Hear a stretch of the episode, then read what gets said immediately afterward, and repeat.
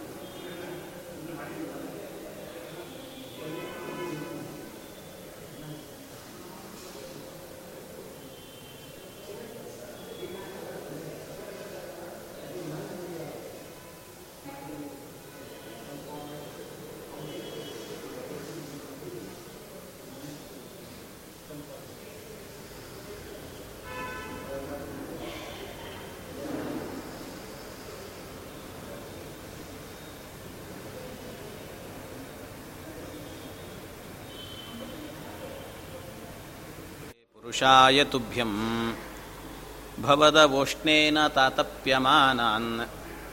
भुवि परं नातमप्रेक्षमाणान् भुवनमान्येन च अन्येन दोष्णा। भवतु भीर्मा इति नः सान्त्वयन्तं प्रणतवान् प्राणिनां प्राणभूतं प्रणतिभिः प्रीणये पूर्णबोधम् तपो विद्या विरक्त्यादि सद्गुणौगाकरानहं वादिराजगुरुन् वन्दे हयग्रीवपदाश्रयान्। मूकोऽपि यत्प्रसादेन मुकुन्दशयनायते। राजराजायते रिक्तो राघवेन्द्रं तमाश्रये। अनवद्यात्मचारित्रं वादिकद्योतभास्करम् विद्यामान्यगुरुं वन्दे विद्याविद्योतभास्वरं श्रीविश्वेशतीर्थगुरुभ्यो नमः। तपस्वाध्यायनिरतं तपस्वी वाग्विदाम्बरं नारदं परिपप्रच्छ वाल्मीकिर्मुनिपुङ्गवं महाव्याकरणाम्बोधि ಕವಯಂತಂ ರಾಮಕೀರ್ತ್ಯ ಹನುಮಂತಮುಪಾಸ್ಮಹೇ. ಶ್ರೀ ಗುರುಭ್ಯೋ ನಮಃ. ಹರಿ ಓಂ ಹರಿ ಓಂ ಹರಿ ಓಂ.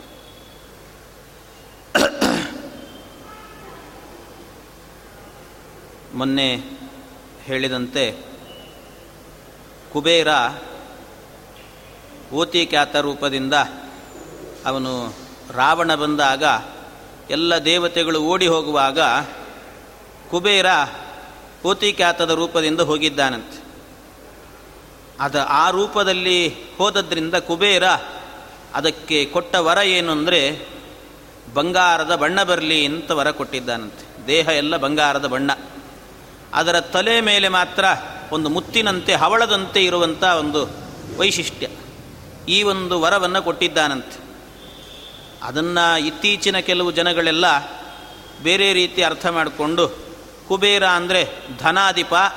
ಆದ್ದರಿಂದ ಅದನ್ನು ಸ್ಪರ್ಶ ಮಾಡಿದರೆ ಧನ ಸಿಗುತ್ತೆ ಅಂತಲೂ ಒಂದೇನೋ ನಂಬಿಕೆಗಳು. ಹೀಗೆಲ್ಲ ಇದೆ. ಅಂತೂ ಈ ವರವನ್ನು ಕೊಟ್ಟಿದ್ದಾನೆ ಅನ್ನೋದು ಮೊನ್ನೆಯ ವಿಚಾರ. ಅದರ ಜೊತೆಗೆ ನಮ್ಮ ಇಂದಿನ ಕಥಾದಲ್ಲಿ ಭಗವಂತ ಶ್ರೀರಾಮಚಂದ್ರ ಪರಶುರಾಮ ದೇವರ ಜೊತೆಯಲ್ಲಿ ಅದು ಲೋಕವಿಡಂಬನೆಗಾಗಿ ಕಾದಾಟವನ್ನು ಮಾಡಿ ಅಲ್ಲಿಂದ ಅಯೋಧ್ಯ ಪಟ್ಟಣಕ್ಕೆ ಬಂದಿದ್ದಾನೆ. ಅಯೋಧ್ಯೆಯಲ್ಲಿ ಶ್ರೀರಾಮಚಂದ್ರ ಅನೇಕ ವರ್ಷಗಳ ಕಾಲ ವಾಸ ಮಾಡ್ತಿದ್ದಾನಂತೆ. ಸೀತಾದೇವಿಯೊಂದಿಗೆ ಬಹಳ ವರ್ಷಗಳ ಕಾಲ ಅಯೋಧ್ಯೆಯಲ್ಲಿ ವಾಸ ಮಾಡಿದ್ದಾನೆ. ಅಯೋಧ್ಯೆಯಲ್ಲಿ ಶ್ರೀರಾಮಚಂದ್ರ ಇರುವಾಗ ಶ್ರೀರಾಮಚಂದ್ರನ ಬಗ್ಗೆ ಅಯೋಧ್ಯ ಪಟ್ಟಣದ ಜನರಿಗೆ ಒಂದು ಭಾವನೆ ಇತ್ತಂತೆ. ಎಷ್ಟು ಪ್ರೀತಿಸ್ತಾ ಇದ್ರು ರಾಮನನ್ನ ಅನ್ನೋದಕ್ಕೆ ರಾಮನ ವ್ಯಕ್ತಿತ್ವವನ್ನು ನಿರೂಪಣೆ ಮಾಡುತ್ತಾರೆ. ಹೇಗಿದ್ದ ರಾಮ ಅಂದರೆ ಸಚ ನಿತ್ಯಂ ಪ್ರಶಾಂತಾತ್ಮ, ಮೃದುಪೂರ್ವಂ ಪ್ರಭಾಷತೆ, ಉಚ್ಯಮಾನೋಪಿ ಪರುಷಂ ನೋತ್ತರಂ ಪ್ರತಿಪದ್ಯತೆ, ಕಥಂಚಿದುಪಕಾರೇಣ ಕೃತೇನೈಕೇನ ತುಷ್ಯತಿ ನ ಸ್ಮರತ್ಯಪಕಾರಾಣ ಶತಮಪ್ಯಾತ್ಮವತ್ತಯ ಅಂತ.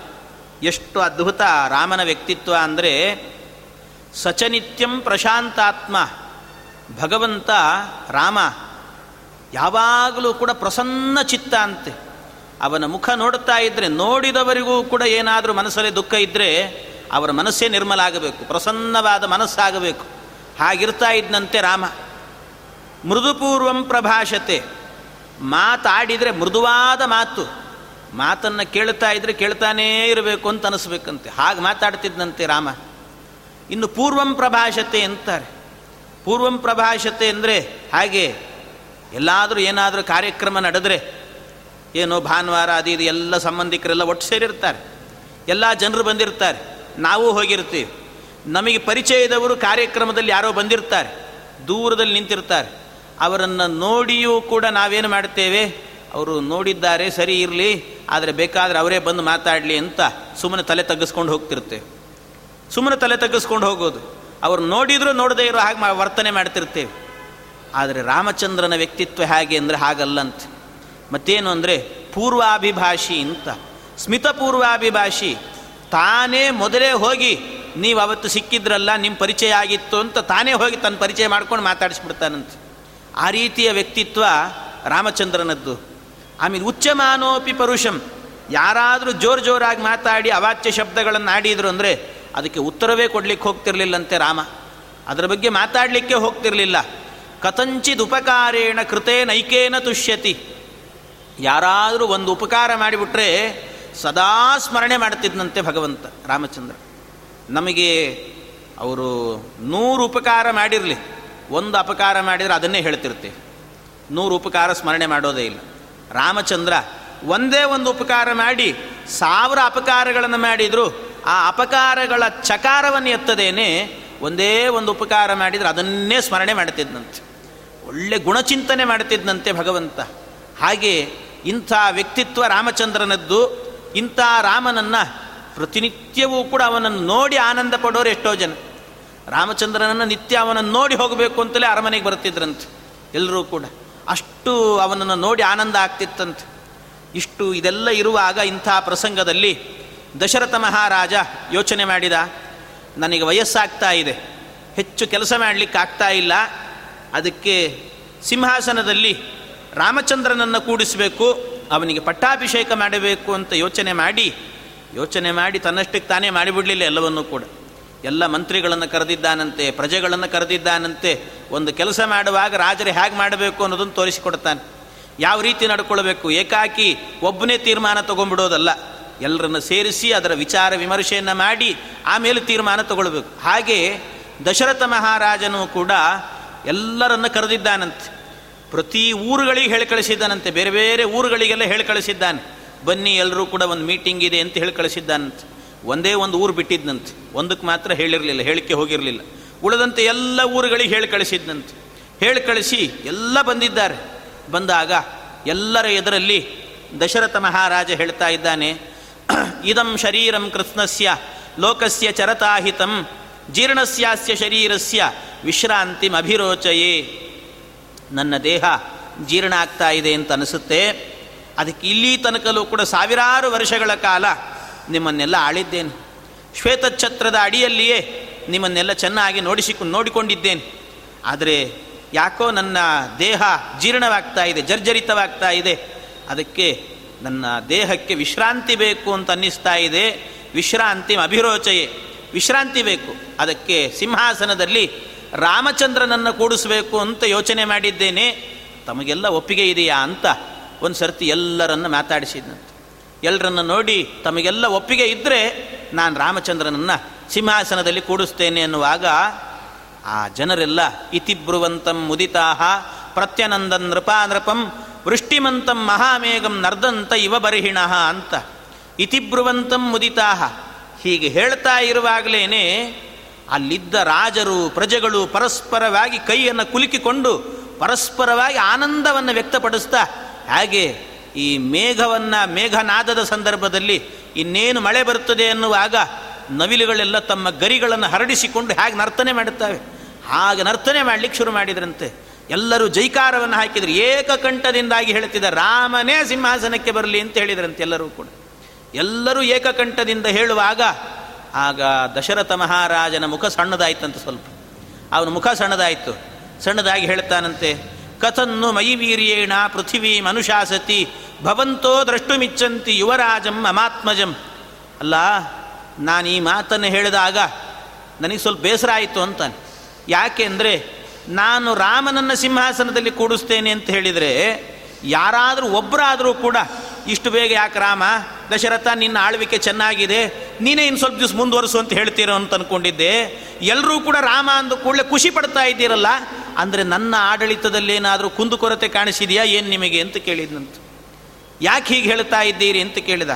ಅದಕ್ಕೆ ಕೇಳಿದ್ದಕ್ಕೆ ಎಲ್ಲ ಪ್ರಜೆಗಳು ಹೇಳ್ತಾ ಇದ್ದಾರೆ, ದಶರಥ, ನಿನ್ನ ಆಳ್ವಿಕೆಯಲ್ಲಿ ನನ್ನ, ನಿಮ್ಮ ಆಡಳಿತದಲ್ಲಿ ನಮಗೇನು ಅಪೃ, ಅತೃಪ್ತಿ ಆಗಿಲ್ಲ ನಮಗೆ. ಏನೂ ಲೋಪದೋಷಗಳಿಲ್ಲ. ಆದರೂ ನಿನಗಿಂತಲೂ ಗುಣದಲ್ಲಿ ಉನ್ನತನಾದಂಥ ರಾಮಚಂದ್ರ ಸಿಂಹಾಸನದಲ್ಲಿ ಕೂತ್ರೆ ಅವನು ರಾಜನಾದಾಗ ಹೇಗೆ ನಡೆಸ್ತಾನೆ? ಆ ರಾಜ್ಯ ರಾಮರಾಜ್ಯ ಹೇಗಿರುತ್ತದೆ ಅಂತ ನೋಡಬೇಕು. ಅದರಲ್ಲೂ ವಿಶೇಷ ಅಂದರೆ ನಮ್ಮ ವಯಸ್ಸುಗಳು ಆಗ್ತಾ ಇದೆ ರಾಜ. ಅದಕ್ಕೆ ನಾವು ಕಣ್ಣು ಮುಚ್ಚೋದ್ರೊಳಗೆ ಒಮ್ಮೆ ರಾಮನನ್ನು ರಾಜನಾಗಿ ನೋಡಬೇಕು ಅಂತ ಆಸೆ. ಅದಕ್ಕೋಸ್ಕರವಾಗಿ ನಾವು ಹೇಳಿದ್ದು, ಆ ಸಂತೋಷವನ್ನು ವ್ಯಕ್ತಪಡಿಸಿದ್ದೇ ಹೊರತು ನಿನ್ನ ಆಡಳಿತದ ಮೇಲೆ ನಮಗೇನು ಬೇಸರ ಇಲ್ಲ ಅಂದರು. ಅದಕ್ಕೆ ದಶರಥ ತಾನು ಕೂಡ ಹೇಳಿದಂತೆ ನಾನು ಏನು ಬೇಸರದಿಂದ ಕೇಳಿದ್ದಲ್ಲ, ನನ್ನ ಮಗನ ಬಗ್ಗೆ ನಿಮಗೆ ಎಷ್ಟು ಪ್ರೀತಿ ಇದೆ ಅಂತ ತಿಳ್ಕೊಳ್ಬೇಕು ಅಂತ ಕೇಳಿದ್ದು ಅನ್ನಂತೆ. ಹಾಗೆ ಹೇಳಿ, ಆಯಿತು ಅಂತ ಇದನ್ನು ಘೋಷಣೆ ಮಾಡ್ತಿದ್ದಾನೆ ಎಲ್ಲ ಪ್ರಜೆಗಳಿಗೆ ಗೊತ್ತಾಗಿದೆ. ರಾಮನಿಗೆ ಪಟ್ಟಾಭಿಷೇಕ ಅಂತ. ಎಲ್ಲ ಊರುಗಳಿಂದ ಕರೆಸಿದ್ದ. ಕರೆಸಿದವರು, ಪಾಪ ಕೂಡಲೇ ಹೋದರೆ ಹಾಗೆ. ವಾಪಸ್ ಹೋಗಬೇಡಿ. ಮತ್ತೆ ನಾನು ಇನ್ನೊಂದು ದಿವಸ ಡೇಟ್ ನಿಶ್ಚಯ ಮಾಡಿ. ಆಮೇಲೆ ಮತ್ತೆ ಇನ್ನೊಂದು ಸರ್ತಿ ನೀವು ಪಟ್ಟಾಭಿಷೇಕಕ್ಕೆ ಅಂತ ಬರೋದು, ಇದೆಲ್ಲ ತಡ ಆಗಿ ಹೋಗುತ್ತೆ. ಹಾಗೂ ಬಂದಿದ್ದೀರಿ.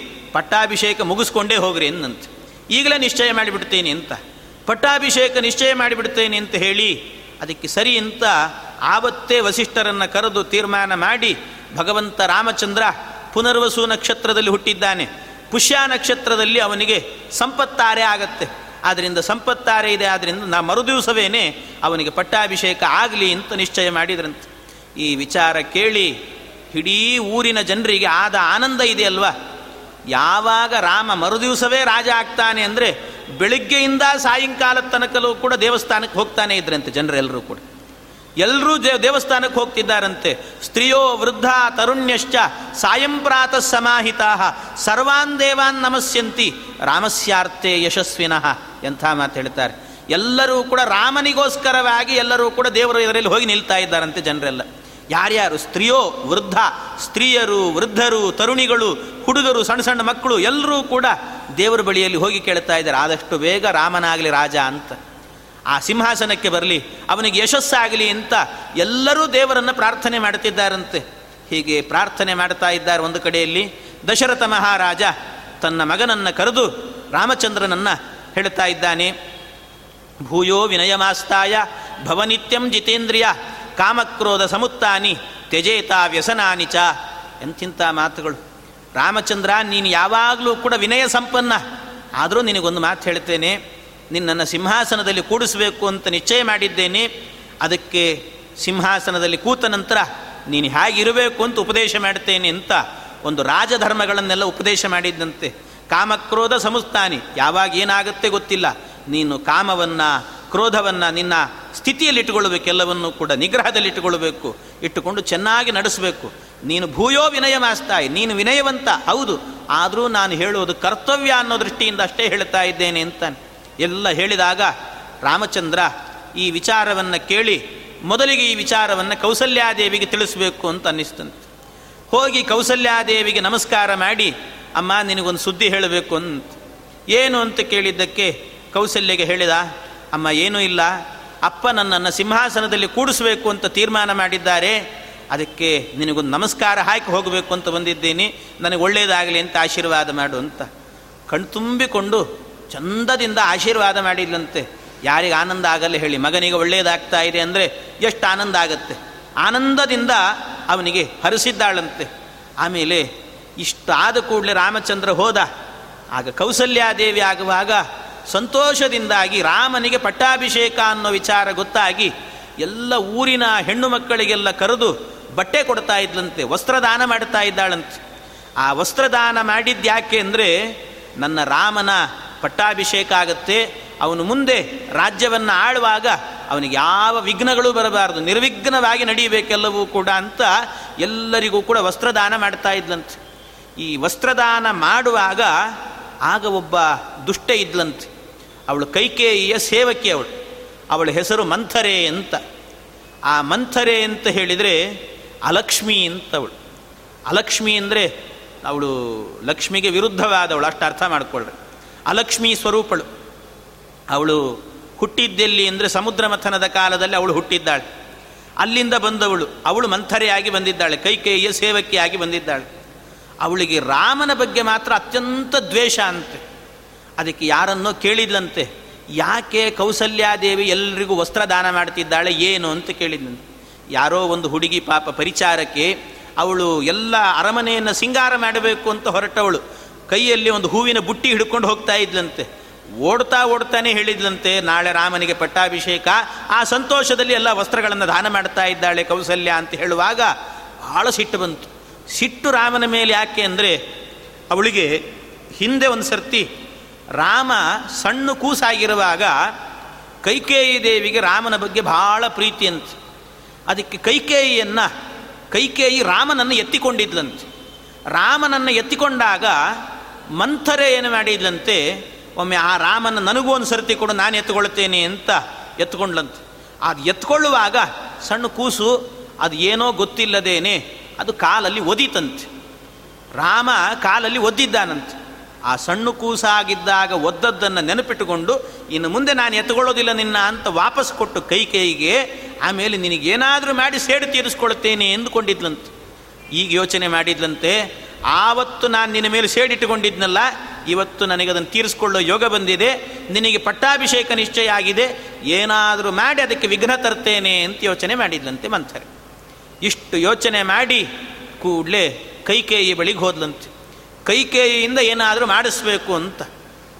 ಅದಕ್ಕೆ ಕೈಕೇಯಿ ಬಳಿಗೆ ಹೋಗಿ ಹೇಳ್ತಾ ಇದ್ದಾಳೆ, ಕೈಕೇಯಿ, ನೋಡಿದರೆ ಅರಮನೆಯ ಒಳಗಡೆ ಮಲಗಿದ್ದಾಳಂತೆ, ಚೆನ್ನಾಗಿ ಖುಷಿಯಲ್ಲಿದ್ದಾಳೆ. ಖುಷಿಯಲ್ಲಿರುವಾಗ ಹೋಗಿ ಹೇಳ್ತಾ ಇದ್ದಾಳೆ ಉತ್ತಿಷ್ಟ ಮೂಡೆ ಕಿಂಶೇಷೆ ಭಯಂ ತ್ವಾ ಅಭಿವರ್ತತೆ ಉಪಪ್ಲುತಮಭೋಗೇನ ಕಿಮಾತ್ಮಾನಂ ನ ಬುದ್ಧಸೆ ಮೂರ್ಖಳೇ, ಕೈಕೇಯಿ, ಎದ್ದೇಳು, ಇನ್ನೂ ಮಲಗಿದ್ದೀಯಲ್ಲ, ನಿನ್ನ ಸೌಭಾಗ್ಯದ ವಿನಾಶದ ಬಂದ್, ವಿನಾಶ ಬಂದಿದೆ.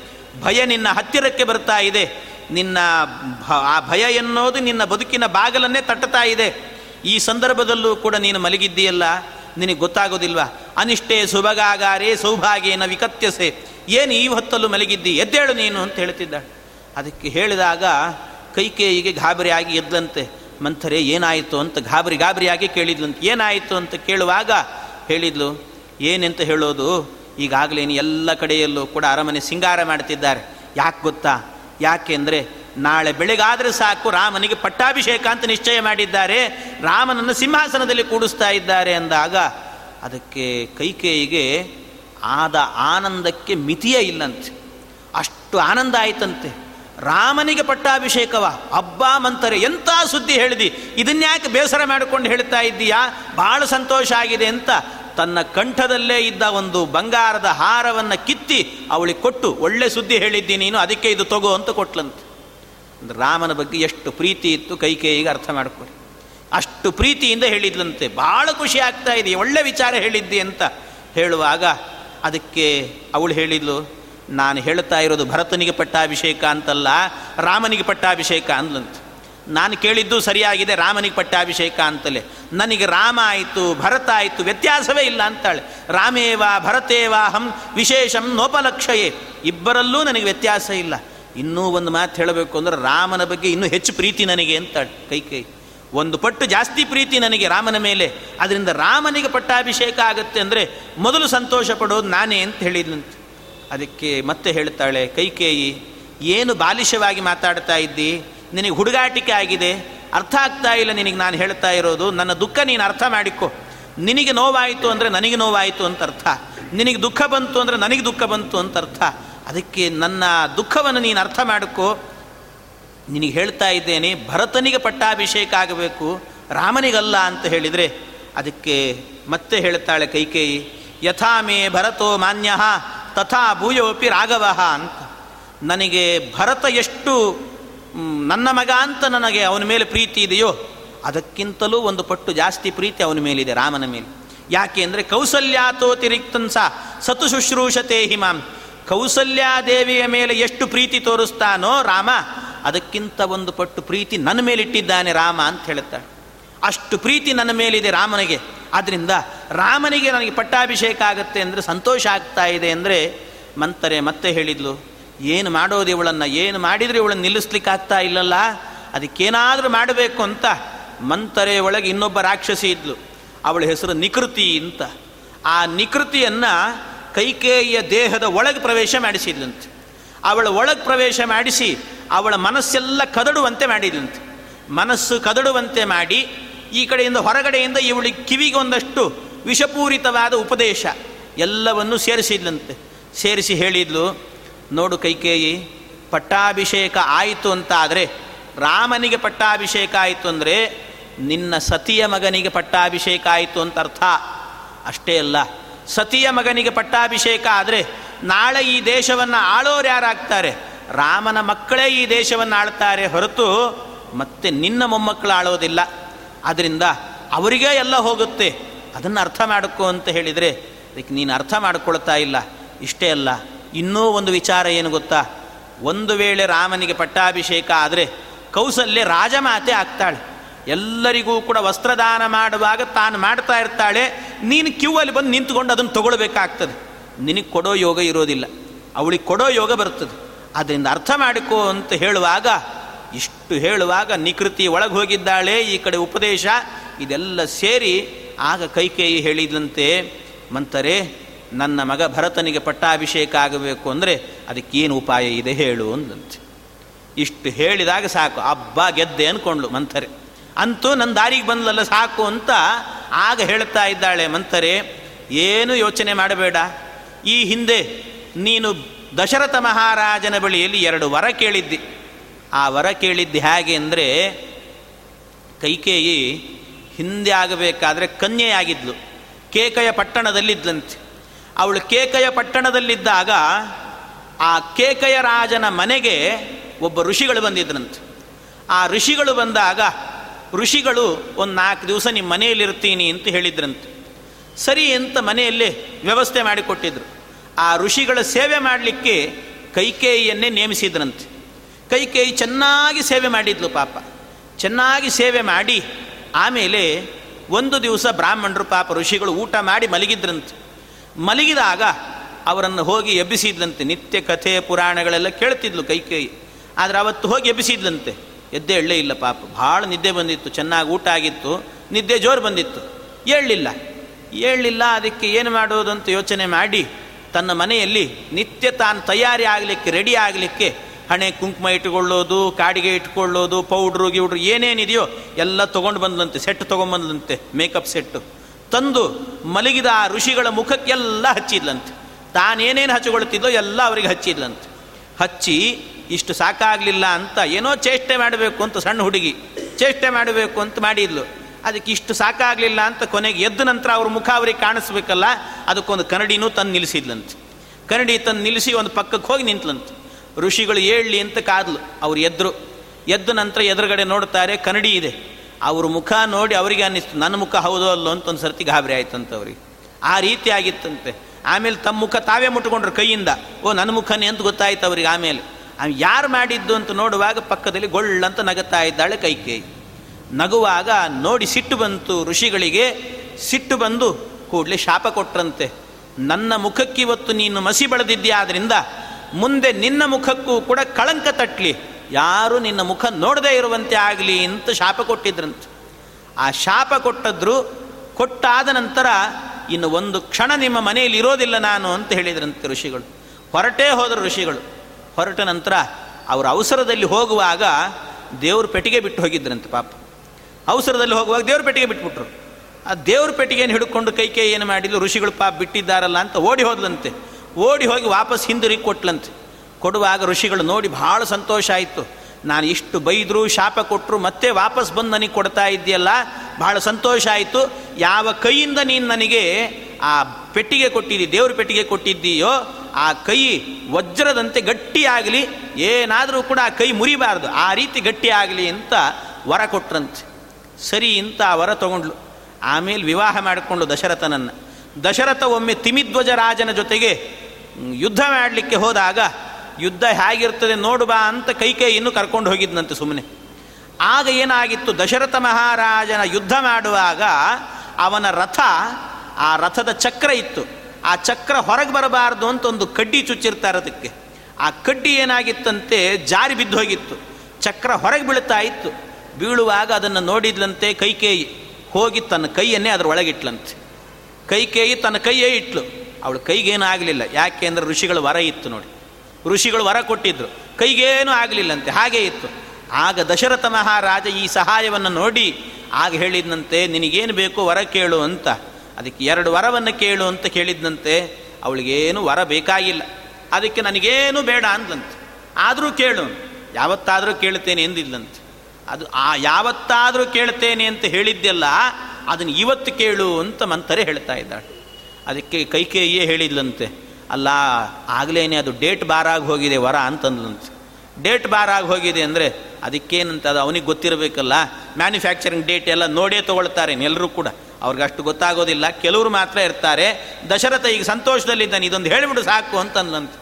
ಹೇಳು ಅನ್ನುವಾಗ ಅದು ಹೇಗೆ ಹೇಳೋದು ಅಂದರೆ ಕ್ರೋಧಾಗಾರಕ್ಕೆ ಹೋಗಿ ಮಲಗು. ಅಲ್ಲಿ ದಶರಥ ಬರ್ತಾನೆ. ಬಂದಾಗ ನೀನು ಚಿತ್ರ ವಿಚಿತ್ರವಾಗಿರಬೇಕು. ನಿನ್ನ ಮೈ ಮೇಲಿದ್ದ ವಸ್ತ್ರ ಅಸ್ತವ್ಯಸ್ತ ಆಗಿರಬೇಕು. ನಿನ್ನ ಜಟೆ ಎಲ್ಲ ಬಿಚ್ಚಿ ಹೋಗಿರಬೇಕು. ವಿಚಿತ್ರವಾಗಿ ಕಾಣಬೇಕು. ಆಗ ಏನಾಯಿತು ಅಂತ ಕೇಳ್ತಾನೆ, ಆಗ ನೀನು ಹೇಳು ಅಂತ ಹೇಳಿದಾಗ ಆಯಿತು ಅಂತ ಭಾಳ ಸಂತೋಷದಿಂದ ಹೋಗ್ತಾ ಇದ್ದಾಳೆ. ಹೋಗುವಾಗ ಮತ್ತೊಂದು ಮಾತು ಕೇಳಿದ್ಲಂತೆ. ಅಲ್ಲ, ಭರತನಿಗೆ ಪಟ್ಟಾಭಿಷೇಕ ಆಗಬೇಕು ಅಂತ ಕೇಳಬೇಕು. ಇನ್ನೊಂದೇನು ಕೇಳಬೇಕು? ರಾಮ ಹದಿನಾಲ್ಕು ವರ್ಷ ಕಾಡಿಗೆ ಹೋಗಬೇಕು ಅಂತ ವರ ಕೇಳೋನು. ಅದಕ್ಕೆ ಕೇಳಿಲ್ಲಂತೆ ಮತ್ತೆ ಆ ಕೈಕೇಯಿ ಅಲ್ಲ, ಭರತನಿಗೆ ಪಟ್ಟಾಭಿಷೇಕ ಆಗಬೇಕು ಅಂತ ಕೇಳೋದೇನೋ ಸರಿ ಇದೆ. ಆದರೆ ರಾಮ ಯಾಕೆ ಕಾಡಿಗೆ ಹೋಗಬೇಕು ಅಂದಂತೆ? ಇನ್ನೂ ರಾಮನ ಬಗ್ಗೆ ಒಂದಷ್ಟು ಪ್ರೀತಿ ಅವಳಿಗೆ. ರಾಮ ಯಾಕೆ ಕಾಡಿಗೆ ಹೋಗಬೇಕು ಅಂತ ಅದಕ್ಕೆ ಹೇಳಿದ್ಲು, ಒಂದು ವೇಳೆ ಏನಾದರೂ ರಾಮ ರಾಮ ಇಲ್ಲೇ ಇದ್ದ ಅಂತಾದರೆ, ಆಗ ಪ್ರಜೆಗಳೆಲ್ಲರೂ ಕೂಡ ರಾಮನ ಪರವಾಗಿದ್ದಾರೆ. ಭರತನಿಗೆ ಪಟ್ಟಾಭಿಷೇಕ ಆಗಲಿಕ್ಕೆ ಬಿಡೋದಿಲ್ಲ. ಆದ್ದರಿಂದ ರಾಮ ಇದ್ದ ಅಂದರೆ ರಾಮನಿಗೆ ಪಟ್ಟಾಭಿಷೇಕ ಆಗ್ತದೆ ಹೊರತು ಭರತನಿಗಾಗಲ್ಲ, ಅದಕ್ಕೆ ಅವನ್ನ ಕಾಡಿಗೆ ಕಳಿಸು ಅದಕ್ಕೆ ಸರಿ ಅಂತ ಸ್ವಲ್ಪ ಎರಡು ಹೆಜ್ಜೆ ಮುಂದಿಟ್ಲಂತೆ. ಮತ್ತೆ ಹಿಂತಿರುಗಿ ಕೇಳ್ತಾಳೆ, ಅಲ್ಲ ಮಂಥರೆ, ರಾಮ ಕಾಡಿಗೆ ಹೋಗಲಿ ಅಂದಿದ್ದೇನೋ ಸರಿ ಇದೆ. ಆದರೆ ಹದಿನಾಲ್ಕು ವರ್ಷ ಯಾಕೆ ಹೋಗಬೇಕು? ಒಂದು ತಿಂಗಳು ಹೋಗಿ ಬರಲಿ, ಒಂದು ಟ್ರಿಪ್ ಅಂತ ಬೇಕಾದ್ರೆ ಕಳಿಸಿಬಿಡೋಣಂತೆ. ಹದಿನಾಲ್ಕು ವರ್ಷ ಯಾಕೆ ಕಳಿಸ್ಬೇಕು? ಅಂತ ಕೇಳಿದ್ರು ಅದಕ್ಕೆ, ನಿನಗೆ ರಾಜಕೀಯವೇ ಅರ್ಥ ಆಗಲ್ಲ, ಅಂತಾಳೆ. ರಾಜಕೀಯವೇ ನಿನಗೆ ಅರ್ಥ ಆಗೋದಿಲ್ಲ. ರಾಜಕೀಯ ಅಂದರೆ ಹಾಗಿರಬೇಕು. ನಿನಗಿನ್ನೂ ಭಾಳ ಪಳಗಬೇಕಾಗಿದೆ ಅದರಲ್ಲಿ, ಅಂತ ಹೇಳ್ತಾಳೆ. ಏನು? ಅಂತ ಕೇಳಿದರೆ, ಹೇಳಿದ್ಲು ನೋಡು, ಒಂದು ತಿಂಗಳಿಗೆ ಹೋಗಿ ಬಂದುಬಿಡ್ತಾನೆ ರಾಮ ಅಂದರೆ ಒಂದು ತಿಂಗಳಾದ ನಂತರ ಬರ್ತಾನೆ ರಾಮ ಅಂತ ಆಶಾವಾದಿಗಳಾಗಿ ಜನರು ಕೂತ್ಕೊಂಡಿರ್ತಾರೆ. ರಾಮ ಬಂದರೆ ಮತ್ತೆ ಭರತನನ್ನು ಕೆಳಗಿಳಿಸಿ ಕೂಡಿಸಿಬಿಡ್ತಾರೆ ಮತ್ತೆ ಪಟ್ಟದಲ್ಲಿ. ಅದಕ್ಕೆ ಹಾಗಾಗಬಾರದು. ಅವನು ಹದಿನಾಲ್ಕು ವರ್ಷ ಹೋಗಲಿ. ಅವನು ತುಂಬ ವರ್ಷ ಆಯಿತು ಅಂದರೆ ರಾಮನನ್ನು ಮರ್ತೇ ಹೋಗಿಬಿಡ್ತಾರೆ. ಈಗಲೇ ನಾವೇ ಎಲ್ಲ ಹೇಗಿರ್ತೇವೆ? ಯಾರಾದರೂ ನಮ್ಮ ಜೊತೆಗಿದ್ದವರೇನೆ ಸ್ವಲ್ಪ ದಿವಸ ಕಳ್ಕೊಂಡು ಸ್ವಲ್ಪ ದಿವಸ ಆಯಿತು ಅಂದರೆ ಆಮೇಲೆ ಕಳೆದು ಹೋದ ನಂತರ ಮುಗೀತು, ಎಷ್ಟೋ ದಿವಸ ಆಯಿತು. ಯಾವತ್ತೂ ಒಮ್ಮೆ ನೆನಪು ಮಾಡಿಕೊಳ್ತೇವೆ ಅಷ್ಟೇ. ಹಾಗಿರುತ್ತೆ.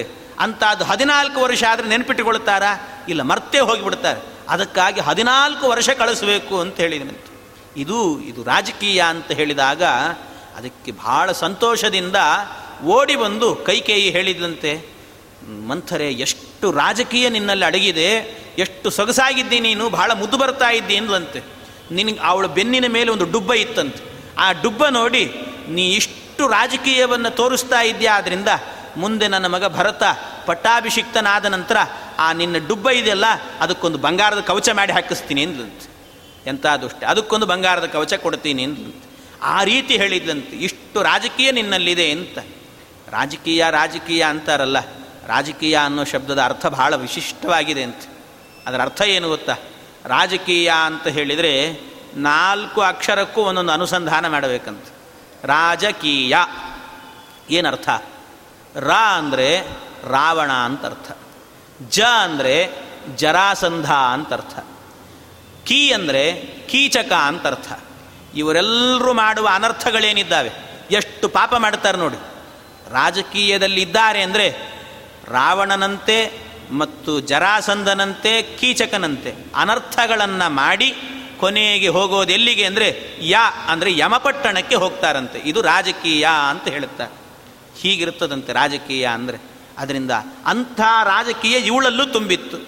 ಆ ರಾಜಕೀಯದಿಂದ ಹೇಳಿದ್ಲಿ ಇಷ್ಟೆಲ್ಲ. ಸರಿ ಅಂತ ಹಾಗೇ ಹೋಗಿದ್ದಾಳೆ. ಹೋಗಿ ಆ ಸಂದರ್ಭದಲ್ಲಿ ಕ್ರೋಧಾಗಾರದಲ್ಲಿ ಮಲಗಿದಾಗ ದಶರಥ ಮಹಾರಾಜ ಬರ್ತಾ ಇದ್ದಾನೆ.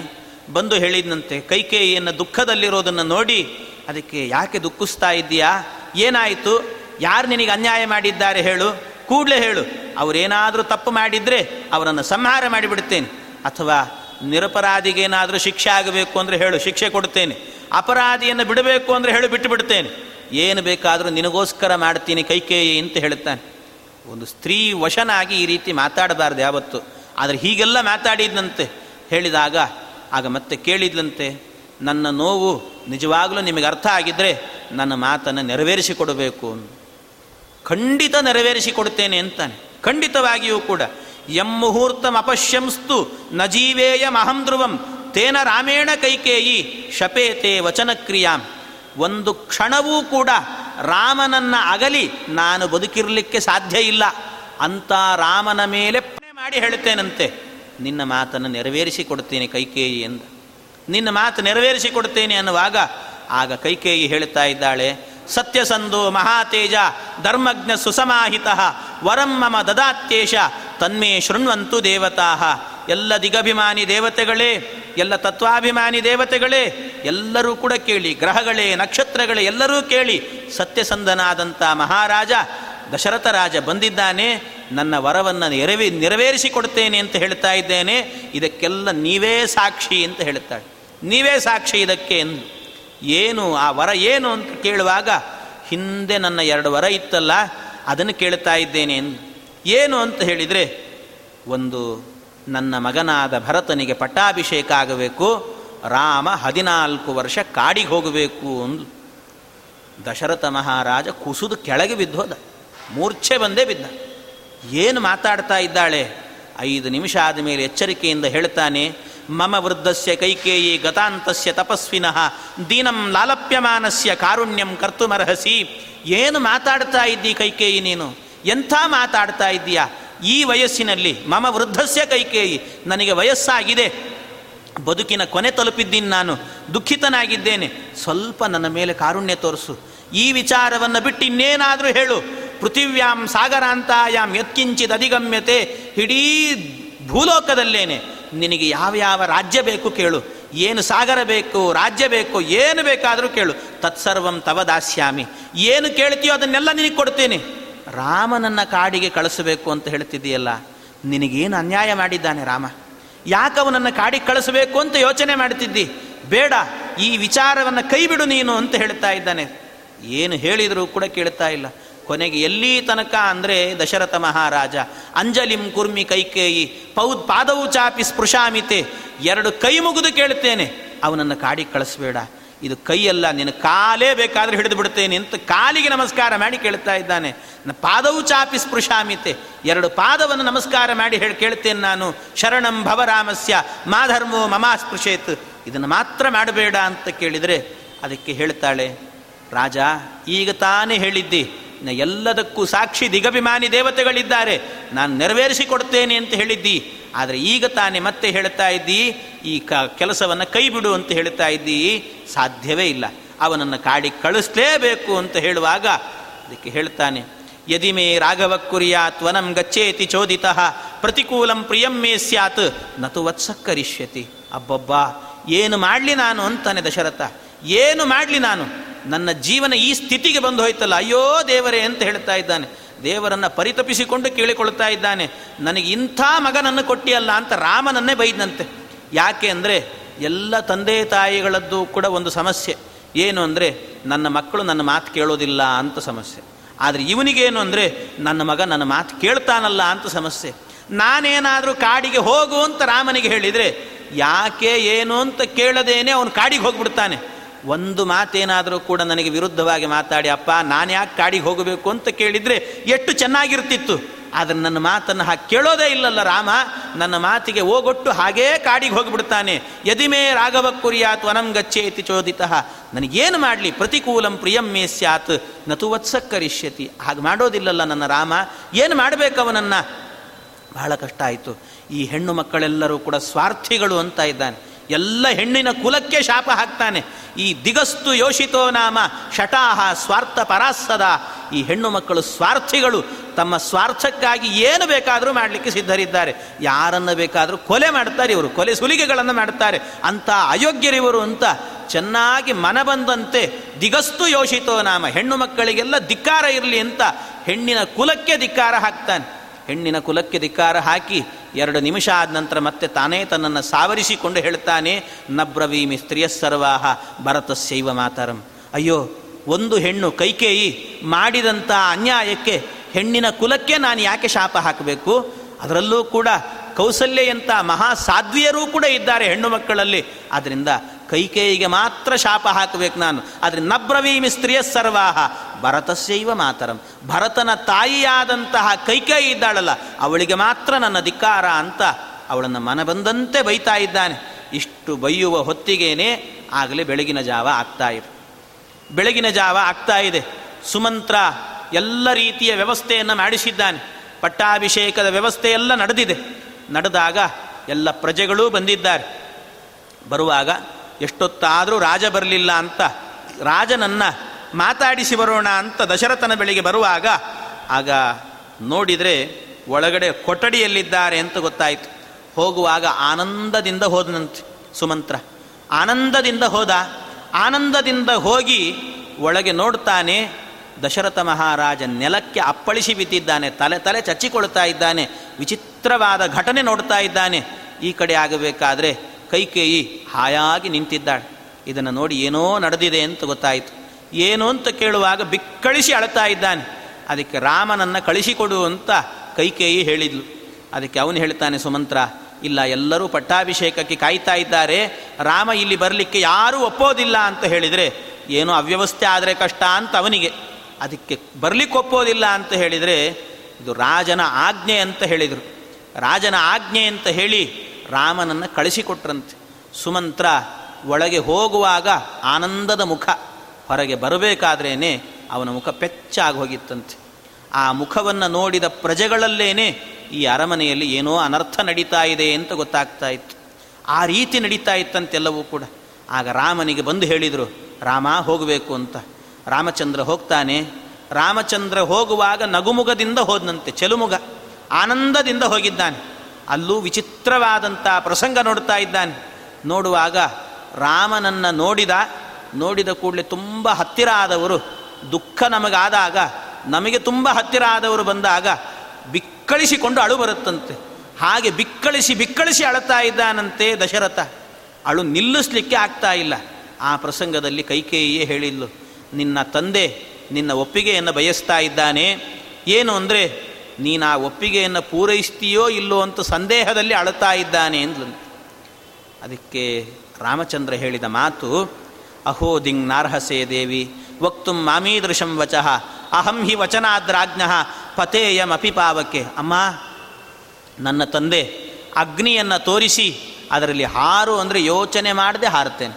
ಕೈಯಲ್ಲಿ ವಿಷವನ್ನು ಕೊಟ್ಟು ಇದನ್ನು ಪಾನ ಮಾಡು ಅಂತ ಹೇಳಿದರೆ ಅಮೃತ ಅಂತ ತಿಳಿದು ಅದನ್ನು ಪಾನ ಮಾಡುತ್ತೇನೆ ನಾನು. ಒಂದು ಬಾವಿಯನ್ನು, ಸಮುದ್ರವನ್ನು ತೋರಿಸಿ ಅದಕ್ಕೆ ಹಾರು ಅಂದರೆ ಹಾರುತ್ತೇನೆ ನಾನು. ನನ್ನ ತಂದೆಗಾಗಿ ನಾನು ಏನು ಬೇಕಾದರೂ ಮಾಡಲಿಕ್ಕೆ ಸಿದ್ಧ. ಅದರಲ್ಲಿ ನನ್ನ ಬಗ್ಗೆ ಸಂದೇಹವೇ. ಅಮ್ಮ, ಏನಾದರೂ ಪರವಾಗಿಲ್ಲ. ಹೇಳಲಿಕ್ಕೆ ಹೇಳು ಅಪ್ಪನಿಗೆ ಅಂದರೆ, ಅಪ್ಪ ಹೇಳಲಿಕ್ಕೆ ಕಷ್ಟ ಅಂತ ಅನಿಸುತ್ತೆ ಕಂದ. ನಾನೇ ಹೇಳ್ತೇನೆ ಅಪ್ಪನ ಇಚ್ಛೆಯನ್ನು ಕೇಳು ಅಂತ ಹೇಳಿಲ್ಲ ಏನು ಅಂದರೆ, ಒಂದು ನನಗೆ ಎರಡು ವರ ಇತ್ತು. ಆ ವರವನ್ನು ಕೇಳಿದ್ದೇನೆ. ಏನು ಆ ವರ ಅಂದರೆ, ಭರತನಿಗೆ ಪಟ್ಟಾಭಿಷೇಕ ಆಗಬೇಕು. ನೀನು ಕಾಡಿಗೆ ಹೋಗಬೇಕು ಅಂತ ವರ ಕೇಳಿದ್ದೇನೆ. ಹದಿನಾಲ್ಕು ವರ್ಷ ಹೋಗಬೇಕು ಅನ್ನುವಾಗ ರಾಮಚಂದ್ರ, ಅಮ್ಮ, ನೀನು ವರ ಕೇಳಿದ್ದೀಯಲ್ಲ, ನನಗೆ ತುಂಬ ಬೇಸರ ಆಯಿತು ಅನ್ನಂತೆ. ನನಗೆ ಭಾಳ ಬೇಸರ ಆಯಿತು. ನಾನು ಕಾಡಿಗೆ ಹೋಗಬೇಕು ಅಂತ ವರ ಕೇಳಿದ್ದೀಯಲ್ಲ ನೀನು. ನನಗೆ ತುಂಬ ಬೇಸರ ಆಗ್ತಾ ಇದೆ ಅಂತಾನೆ. ರಾಮಚಂದ್ರ ಬೇಸರ ಆಗ್ತಾ ಇದೆ ಅಂದರೆ ಕೈಕೇಯಿಗೆ ಒಂದು ಸರ್ತಿ ಹೆದರಿಕೆ ಆಯ್ತಂತೆ. ಏನು, ರಾಮ ಏನಾದರೂ ಕಾಡಿಗೆ ಹೋಗೋದಿಲ್ವೋ ಏನೋ ಅಂತ ಗಾಬರಿ ಆಯಿತು. ರಾಮ ಹೇಳಿದ ಮತ್ತೆ, ನನಗೆ ಬೇಸರ ಯಾಕೆ ಅಂದರೆ ಅಮ್ಮ, ನೀನು ವರವನ್ನು ದಶರಥ ಮಹಾರಾಜನ ಬಳಿಯಲ್ಲಿ ಕೇಳಿ ಅವನ ಮೂಲಕ ನನ್ನನ್ನು ಕಾಡಿಗೆ ಕಳಿಸ್ತಾ ಇದ್ದೀಯಲ್ಲ, ನೀನೇ ಡೈರೆಕ್ಟಾಗಿ ನನಗೇನಾದರೂ ಕಾಡಿಗೆ ಹೋಗು ಅಂದ್ರೆ ನಾನು ಹೋಗ್ತಿರ್ಲಿಲ್ವ? ನನ್ನ ಮೇಲೆ ಯಾಕಮ್ಮ ನಿನಗೆ ಅಪನಂಬಿಕೆ ಅಂತ ಕೇಳ್ತಾನೆ ನೀನೇ ಹೇಳಿದರೆ ನಾನು ಹೋಗ್ಬಿಡ್ತಾ ಇದ್ದೆ ಕಾಡಿಗೆ. ನನ್ನ ಮೇಲೆ ಅಪನಂಬಿಕೆ ಬಂತಲ್ಲ, ಅದಕ್ಕೆ ನನಗೆ ಬೇಸರ ಆಗತ್ತಮ್ಮ ಅಂತಾನೆ ರಾಮ. ಎಂಥ ವ್ಯಕ್ತಿತ್ವ ರಾಮನದ್ದು. ಅದ್ಭುತವಾದ ವ್ಯಕ್ತಿತ್ವ, ಉದಾತ್ತವಾದ ವ್ಯಕ್ತಿತ್ವ ರಾಮಚಂದ್ರನದ್ದು. ಹೇಳಿ, ಅದಕ್ಕೆ ಅಮ್ಮ, ಆಯಿತು, ನಾನು ಕಾಡಿಗೆ ಹೋಗಲಿಕ್ಕೆ ಸಿದ್ಧನಾಗಿದ್ದೇನೆ.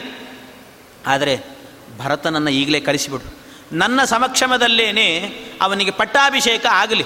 ಅವನ ಪಟ್ಟಾಭಿಷೇಕವನ್ನು ನೋಡಿ ಎಲ್ಲ ಹರಿಸಿ ನಾನು ಹೋಗ್ತೇನಂತೆ ಅವನನ್ನು ಸಿಂಹಾಸನದಲ್ಲಿ ಕೂಡಿಸಿ ಅಂತ ಹೇಳಿದರೆ, ಆಗ ಹೇಳ್ತಾಳೆ, ಅದೆಲ್ಲ ನಮಗೆ ಬಿಟ್ಟ ವಿಚಾರ, ನಿನಗಲ್ಲ ಅಂತ ಹೇಳಿದಂತೆ. ಅವನು ಯಾವಾಗ ಬರಬೇಕು ಭರತ? ಅವನಿಗೆ ಪಟ್ಟಾಭಿಷೇಕ ಯಾವಾಗ ಮಾಡಬೇಕು? ಅದೆಲ್ಲ ನಮಗೆ ಸೇರಿದ್ದು. ರಾಮ, ನೀನೇನು ಅದ್ರ ಬಗ್ಗೆ ತಲೆ ಕೆಡಿಸ್ಕೋಬೇಡ. ನೀನು ಆದಷ್ಟು ಬೇಗ ಹೊರಡು ಅಂದ್ಲಂತೆ. ನೀನು ಹೊರಡು ಅಂದಾಗ ಆಯ್ತಮ್ಮ, ಹೊರಡುತ್ತೇನೆ ಅಂತಾನೆ ರಾಮಚಂದ್ರ. ಆಯಿತು, ಹೊರಡುತ್ತೇನೆ. ನನಗೇನು ತೊಂದರೆ ಇಲ್ಲ. ಆದರೆ ಒಂದು ವಿಚಾರ ಹೇಳ್ತೇನಮ್ಮ ಅಂತ. ನಿನಗೊಂದು ನಮಸ್ಕಾರ ಮಾಡಿ ಒಂದು ವಿಚಾರ ಹೇಳ್ತೇನೆ ಅಂತ. ತಾಯಿಗೆ ನಮಸ್ಕಾರ ಮಾಡಿ ಹೇಳ್ತಾ ಇದ್ದಾನಂತೆ ಭಗವಂತ. ಏನು ಆ ವಿಚಾರ ಅಂದರೆ, ರಾಮಚಂದ್ರ ಹೇಳಿದ, ಅಮ್ಮ, ನಿನಗೆ ನನ್ನ ಮೇಲೆ ಎಷ್ಟು ಪಕ್ಷಪಾತ. ನನ್ನ ಮೇಲೆ ನಿನಗೆ ಎಷ್ಟು ಪ್ರೀತಿ ಇದೆ. ಆದರೆ ಭರತನ ಮೇಲೆ ಯಾಕಮ್ಮ ನಿನಗಷ್ಟು ದ್ವೇಷ? ಅಂತ ಕೇಳ್ತಾನೆ ಭರತನಿಗಿಷ್ಟು ಅನ್ಯಾಯ ಮಾಡ್ತಾ ಇದ್ದೀ. ನನಗೆ ಮಾತ್ರ ಇಷ್ಟು ಉಪಕಾರ ಮಾಡ್ತಾ ಇದ್ದೀಯಲ್ಲ, ಯಾಕಮ್ಮ? ನನ್ನ ಮೇಲೆ ಯಾಕೆ ನಿನಗೆ ಇಷ್ಟು ಪ್ರೀತಿ ಅಂತ ಕೇಳಿದ್ನಂತೆ? ರಾಮ ಏನು ಮಾತಾಡ್ತಾನೆ ಅಂತ ಒಂದು ಸರ್ತಿ ಕಕ್ಕಾಬಿಕ್ಕಿ ಆಗಿ ಹೋದ್ಲು ಕೈಕೇಯಿ ಏನಾಗ್ತಾ ಇದೆ ಅಂತ. ರಾಮ ಹೀಗೆ ಮಾತಾಡೋದು. ಕಾಡಿಗೆ ಹೋಗು ಅಂದರೆ ಸಂತೋಷ ವ್ಯಕ್ತಪಡಿಸ್ತಾನೆ. ನನಗೆ ಪ್ರೀತಿ ಅಂತ ಹೇಳುತ್ತಾನೆ. ಏನು ಅರ್ಥವೇ ಆಗಲಿಲ್ಲ. ಅದಕ್ಕೆ ರಾಮಚಂದ್ರ ಹೇಳಿದ, ನನ್ನ ಮೇಲೆ ನಿನಗೆ ತುಂಬ ಪ್ರೀತಿ ಇದೆ ಅಮ್ಮ. ಯಾಕೆ ಅಂದರೆ, ವನಭುವಿತನು ಮಾತ್ರ ತ್ರಾಣಮಾಜ್ಞಾಪೀತಮ್ಮೇ ಸಕಲ ಭುವನ ಭಾರಹ ಸ್ಥಾಪಿತೋ ವತ್ಸಮೂರ್ಧ್ನಿ ತದಿಹ ಸುಕರತಾಯಾಮ್ ಆವಯೋಸ್ತರ್ಕಿತಾಯಾಮ್ ಮಯಿ ಪತತಿ ಗರೀಯಾನ್ ಅಂಬತೆ ಪಕ್ಷಪಾತ ನನ್ನ ಮೇಲೆ ನಿನಗೆಷ್ಟು ಪಕ್ಷಪಾತ ನೋಡಮ್ಮ. ಯಾಕೆ ಅಂದರೆ ನನ್ನನ್ನು ಕಾಡಿಗೆ ಕಳಿಸ್ತಾ ಇದ್ದಿ. ನಾನು ಕಾಡಿಗೆ ಹೋದೆ ಅಂತ ಆದರೆ ನನ್ನ ಜೊತೆಗೆ ಬರೋದು ಅಂದರೆ ಯಾರು ಬರ್ಬೋದು? ಒಂದು ಸೀತೆ ಬರ್ಬೋದು, ಹೆಚ್ಚು ಅಂದರೆ ಲಕ್ಷ್ಮಣ ಬರ್ಬೋದು. ಅವರಿಬ್ಬರು ಬಂದು ಅಂದರೆ ಇಬ್ಬರನ್ನ ಕರ್ಕೊಂಡು ಹೋಗ್ತೇನೆ ನಾನು. ಆದರೆ ಕಾಡಿಗೆ ಹೋದರೆ ನನಗೇ ನಮ್ಮ ಕೆಲಸ ಇದೆ ಹೇಳು. ಸೀತಾದೇವಿ, ಲಕ್ಷ್ಮಣ, ನಾನು ಮೂರು ಜನರು ಹೊಟ್ಟೆ ಪಾಡನ್ನು ನೋಡಿಕೊಂಡ್ರೆ ಆಯಿತು. ವನಭುವಿ ತನು ಮಾತ್ರ ತ್ರಾಣಮಾಜ್ಞಾಪಿತಮ್ಮೆ ನಮ್ಮ ಹೊಟ್ಟೆ ಪಾಡು ನೋಡಿಕೊಂಡ್ರೆ ಸಾಕು. ಆವತ್ತಿನ ಕೆಲಸ ಮುಗಿದೋಯ್ತು ಅಂತ ಅರ್ಥ. ಆದರೆ ನಮ್ಮ ಭರತ ಇದ್ದಾನಲ್ಲ, ಅವನೇನು ಅನ್ಯಾಯ ಮಾಡಿದ್ದಮ್ಮ ನಿನಗೆ? ಅವನಿಗೆ ಎಂಥ ಜವಾಬ್ದಾರಿ ಕೊಟ್ಟಿದ್ದಿ ನೀನು? ದೊಡ್ಡ ಭಾರವನ್ನು ಕೊಟ್ಟಿದ್ದಿ. ಸಕಲ ಭುವನ ಭಾರ ಸ್ಥಾಪಿತಂ ವತ್ಸ ಮೂರ್ಧ್ನಿ. ಇಡೀ ರಾಜ್ಯದ ಭಾರವನ್ನೇ ಅವನ ತಲೆ ಮೇಲೆ ಇಟ್ಟಿದ್ದೀಯಲ್ಲ, ಎಷ್ಟು ಕೆಲಸ ಅವನಿಗೆ. ಯಾರ ಮನೆಯಲ್ಲಿ ಯಾರಾದರೂ ತಲೆನೋವು ಅಂದರೆ ಹುಷಾರಿಲ್ಲ ಅಂದರೆ ಅವ್ರ ಮನೆಗೆ ಹೋಗಿ ಅವನೇ ನೋಡ್ಕೊಳ್ಬೇಕು. ಎಲ್ಲ ಜವಾಬ್ದಾರಿ, ದೊಡ್ಡ ಜವಾಬ್ದಾರಿ. ಅವನಿಗಿಂತ ದೊಡ್ಡ ಜವಾಬ್ದಾರಿ ಕೊಟ್ಟು ಅವನಿಗೆ ಅನ್ಯಾಯ ಮಾಡಿದ್ದಿ. ನನ್ನ ಮೇಲೆ ಎಷ್ಟು ಪ್ರೀತಿ ತೋರಿಸಿದ್ದಿ ನೋಡು ಅಂದಂತೆ ರಾಮ. ಇದು ರಾಮನ ವ್ಯಕ್ತಿತ್ವ. ಕಾಡಿಗೆ ಹೋಗು ಅಂದಾಗಲೂ ಕೂಡ ಅದರಲ್ಲೂ ಗುಣವನ್ನು ಕಂಡಿದ್ದಾನಲ್ಲ. ಅದಕ್ಕೆ ಹೇಳೋದು ರಾಮ ಗುಣವಂತ ಅಂತ. ಇಂಥ ಗುಣವಂತ ಅಂತೆ ರಾಮಚಂದ್ರ. ಆ ರಾಮಚಂದ್ರ ಇಷ್ಟು ಹೇಳಿ ಹೊರಡುವಾಗ ನಾನು ನನ್ನ ತಾಯಿಗೆ ಹೇಳಿ ಹೋಗ್ತೇನೆ, ಅಷ್ಟಕ್ಕೆ ಅನುಮತಿ ಕೊಡು ಅಂತ ಹೇಳ್ತಾನೆ. ತಾಯಿಗೆ, ಸೀತೆಗೆ ಎಲ್ಲ ಹೇಳಿ ಹೋಗ್ತೇನೆ ಅಂತಾನೆ. ಆಯಿತು ಹೋಗು ಅಂತ ಹೇಳಿದ್ಲು. ಅದಕ್ಕೆ ಸರಿ ಅಂತ ಹೊರಟ ತಾಯಿ ಬಳಿಗೆ ಹೋಗ್ತಾ ಇದ್ದಾನಂತೆ. ಕೌಸಲ್ಯ ಬಳಿಗೆ ಹೋಗಿ ನಮಸ್ಕಾರ ಮಾಡಿ ಹೇಳಿದ. ಅಮ್ಮ, ನಿನ್ನೆ ನಿನಗೊಂದು ಸಿಹಿ ಸುದ್ದಿ ಹೇಳ್ತೀನಿ ಅಂತ ಹೇಳಿದ್ದೆ.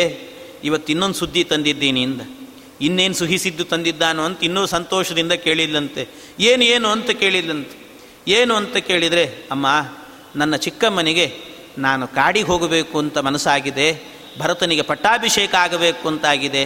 ಅವಳ ಸಂಕಲ್ಪ ಈಡೇರೋದಕ್ಕೋಸ್ಕರವಾಗಿ ತಂದೆಯ ಮಾತು ಅಂತ ಅದು ತಂದೆಯ ವರದ ರೂಪದಲ್ಲಿ ಬಂದಿದೆ. ಆದ್ದರಿಂದ ನಾನು ಪಿತೃವಾಕ್ಯ ಪರಿಪಾಲನೆ ಮಾಡಲಿಕ್ಕೆ ಕಾಡಿಗೆ ಹೋಗ್ತಾ ಇದ್ದೇನಮ್ಮ, ನನಗೆ ಆಶೀರ್ವಾದ ಮಾಡು ಅಂತ ಹೇಳಿದಾಗ ಕೌಸಲ್ಯಾದೇವಿ ಕುಸಿದು ಬೀಳ್ತಾಳೆ ಕುಸಿದು ಬಿದ್ದು, ಮೂರ್ಛೆ ಬಂದು ಬಿದ್ದು ಒದ್ದಾಡಿ ಕೊನೆಗೆ ಎದ್ದು ಕಣ್ಣಲ್ಲಿ ನೀರಿಟ್ಟುಕೊಂಡು ಹೇಳ್ತಾ ಇದ್ದಾಳೆ, ರಾಮ, ಎಂಥ ಸ್ಥಿತಿಯನ್ನು ಹೇಳ್ತಾ ಇದ್ದೀಯಾ?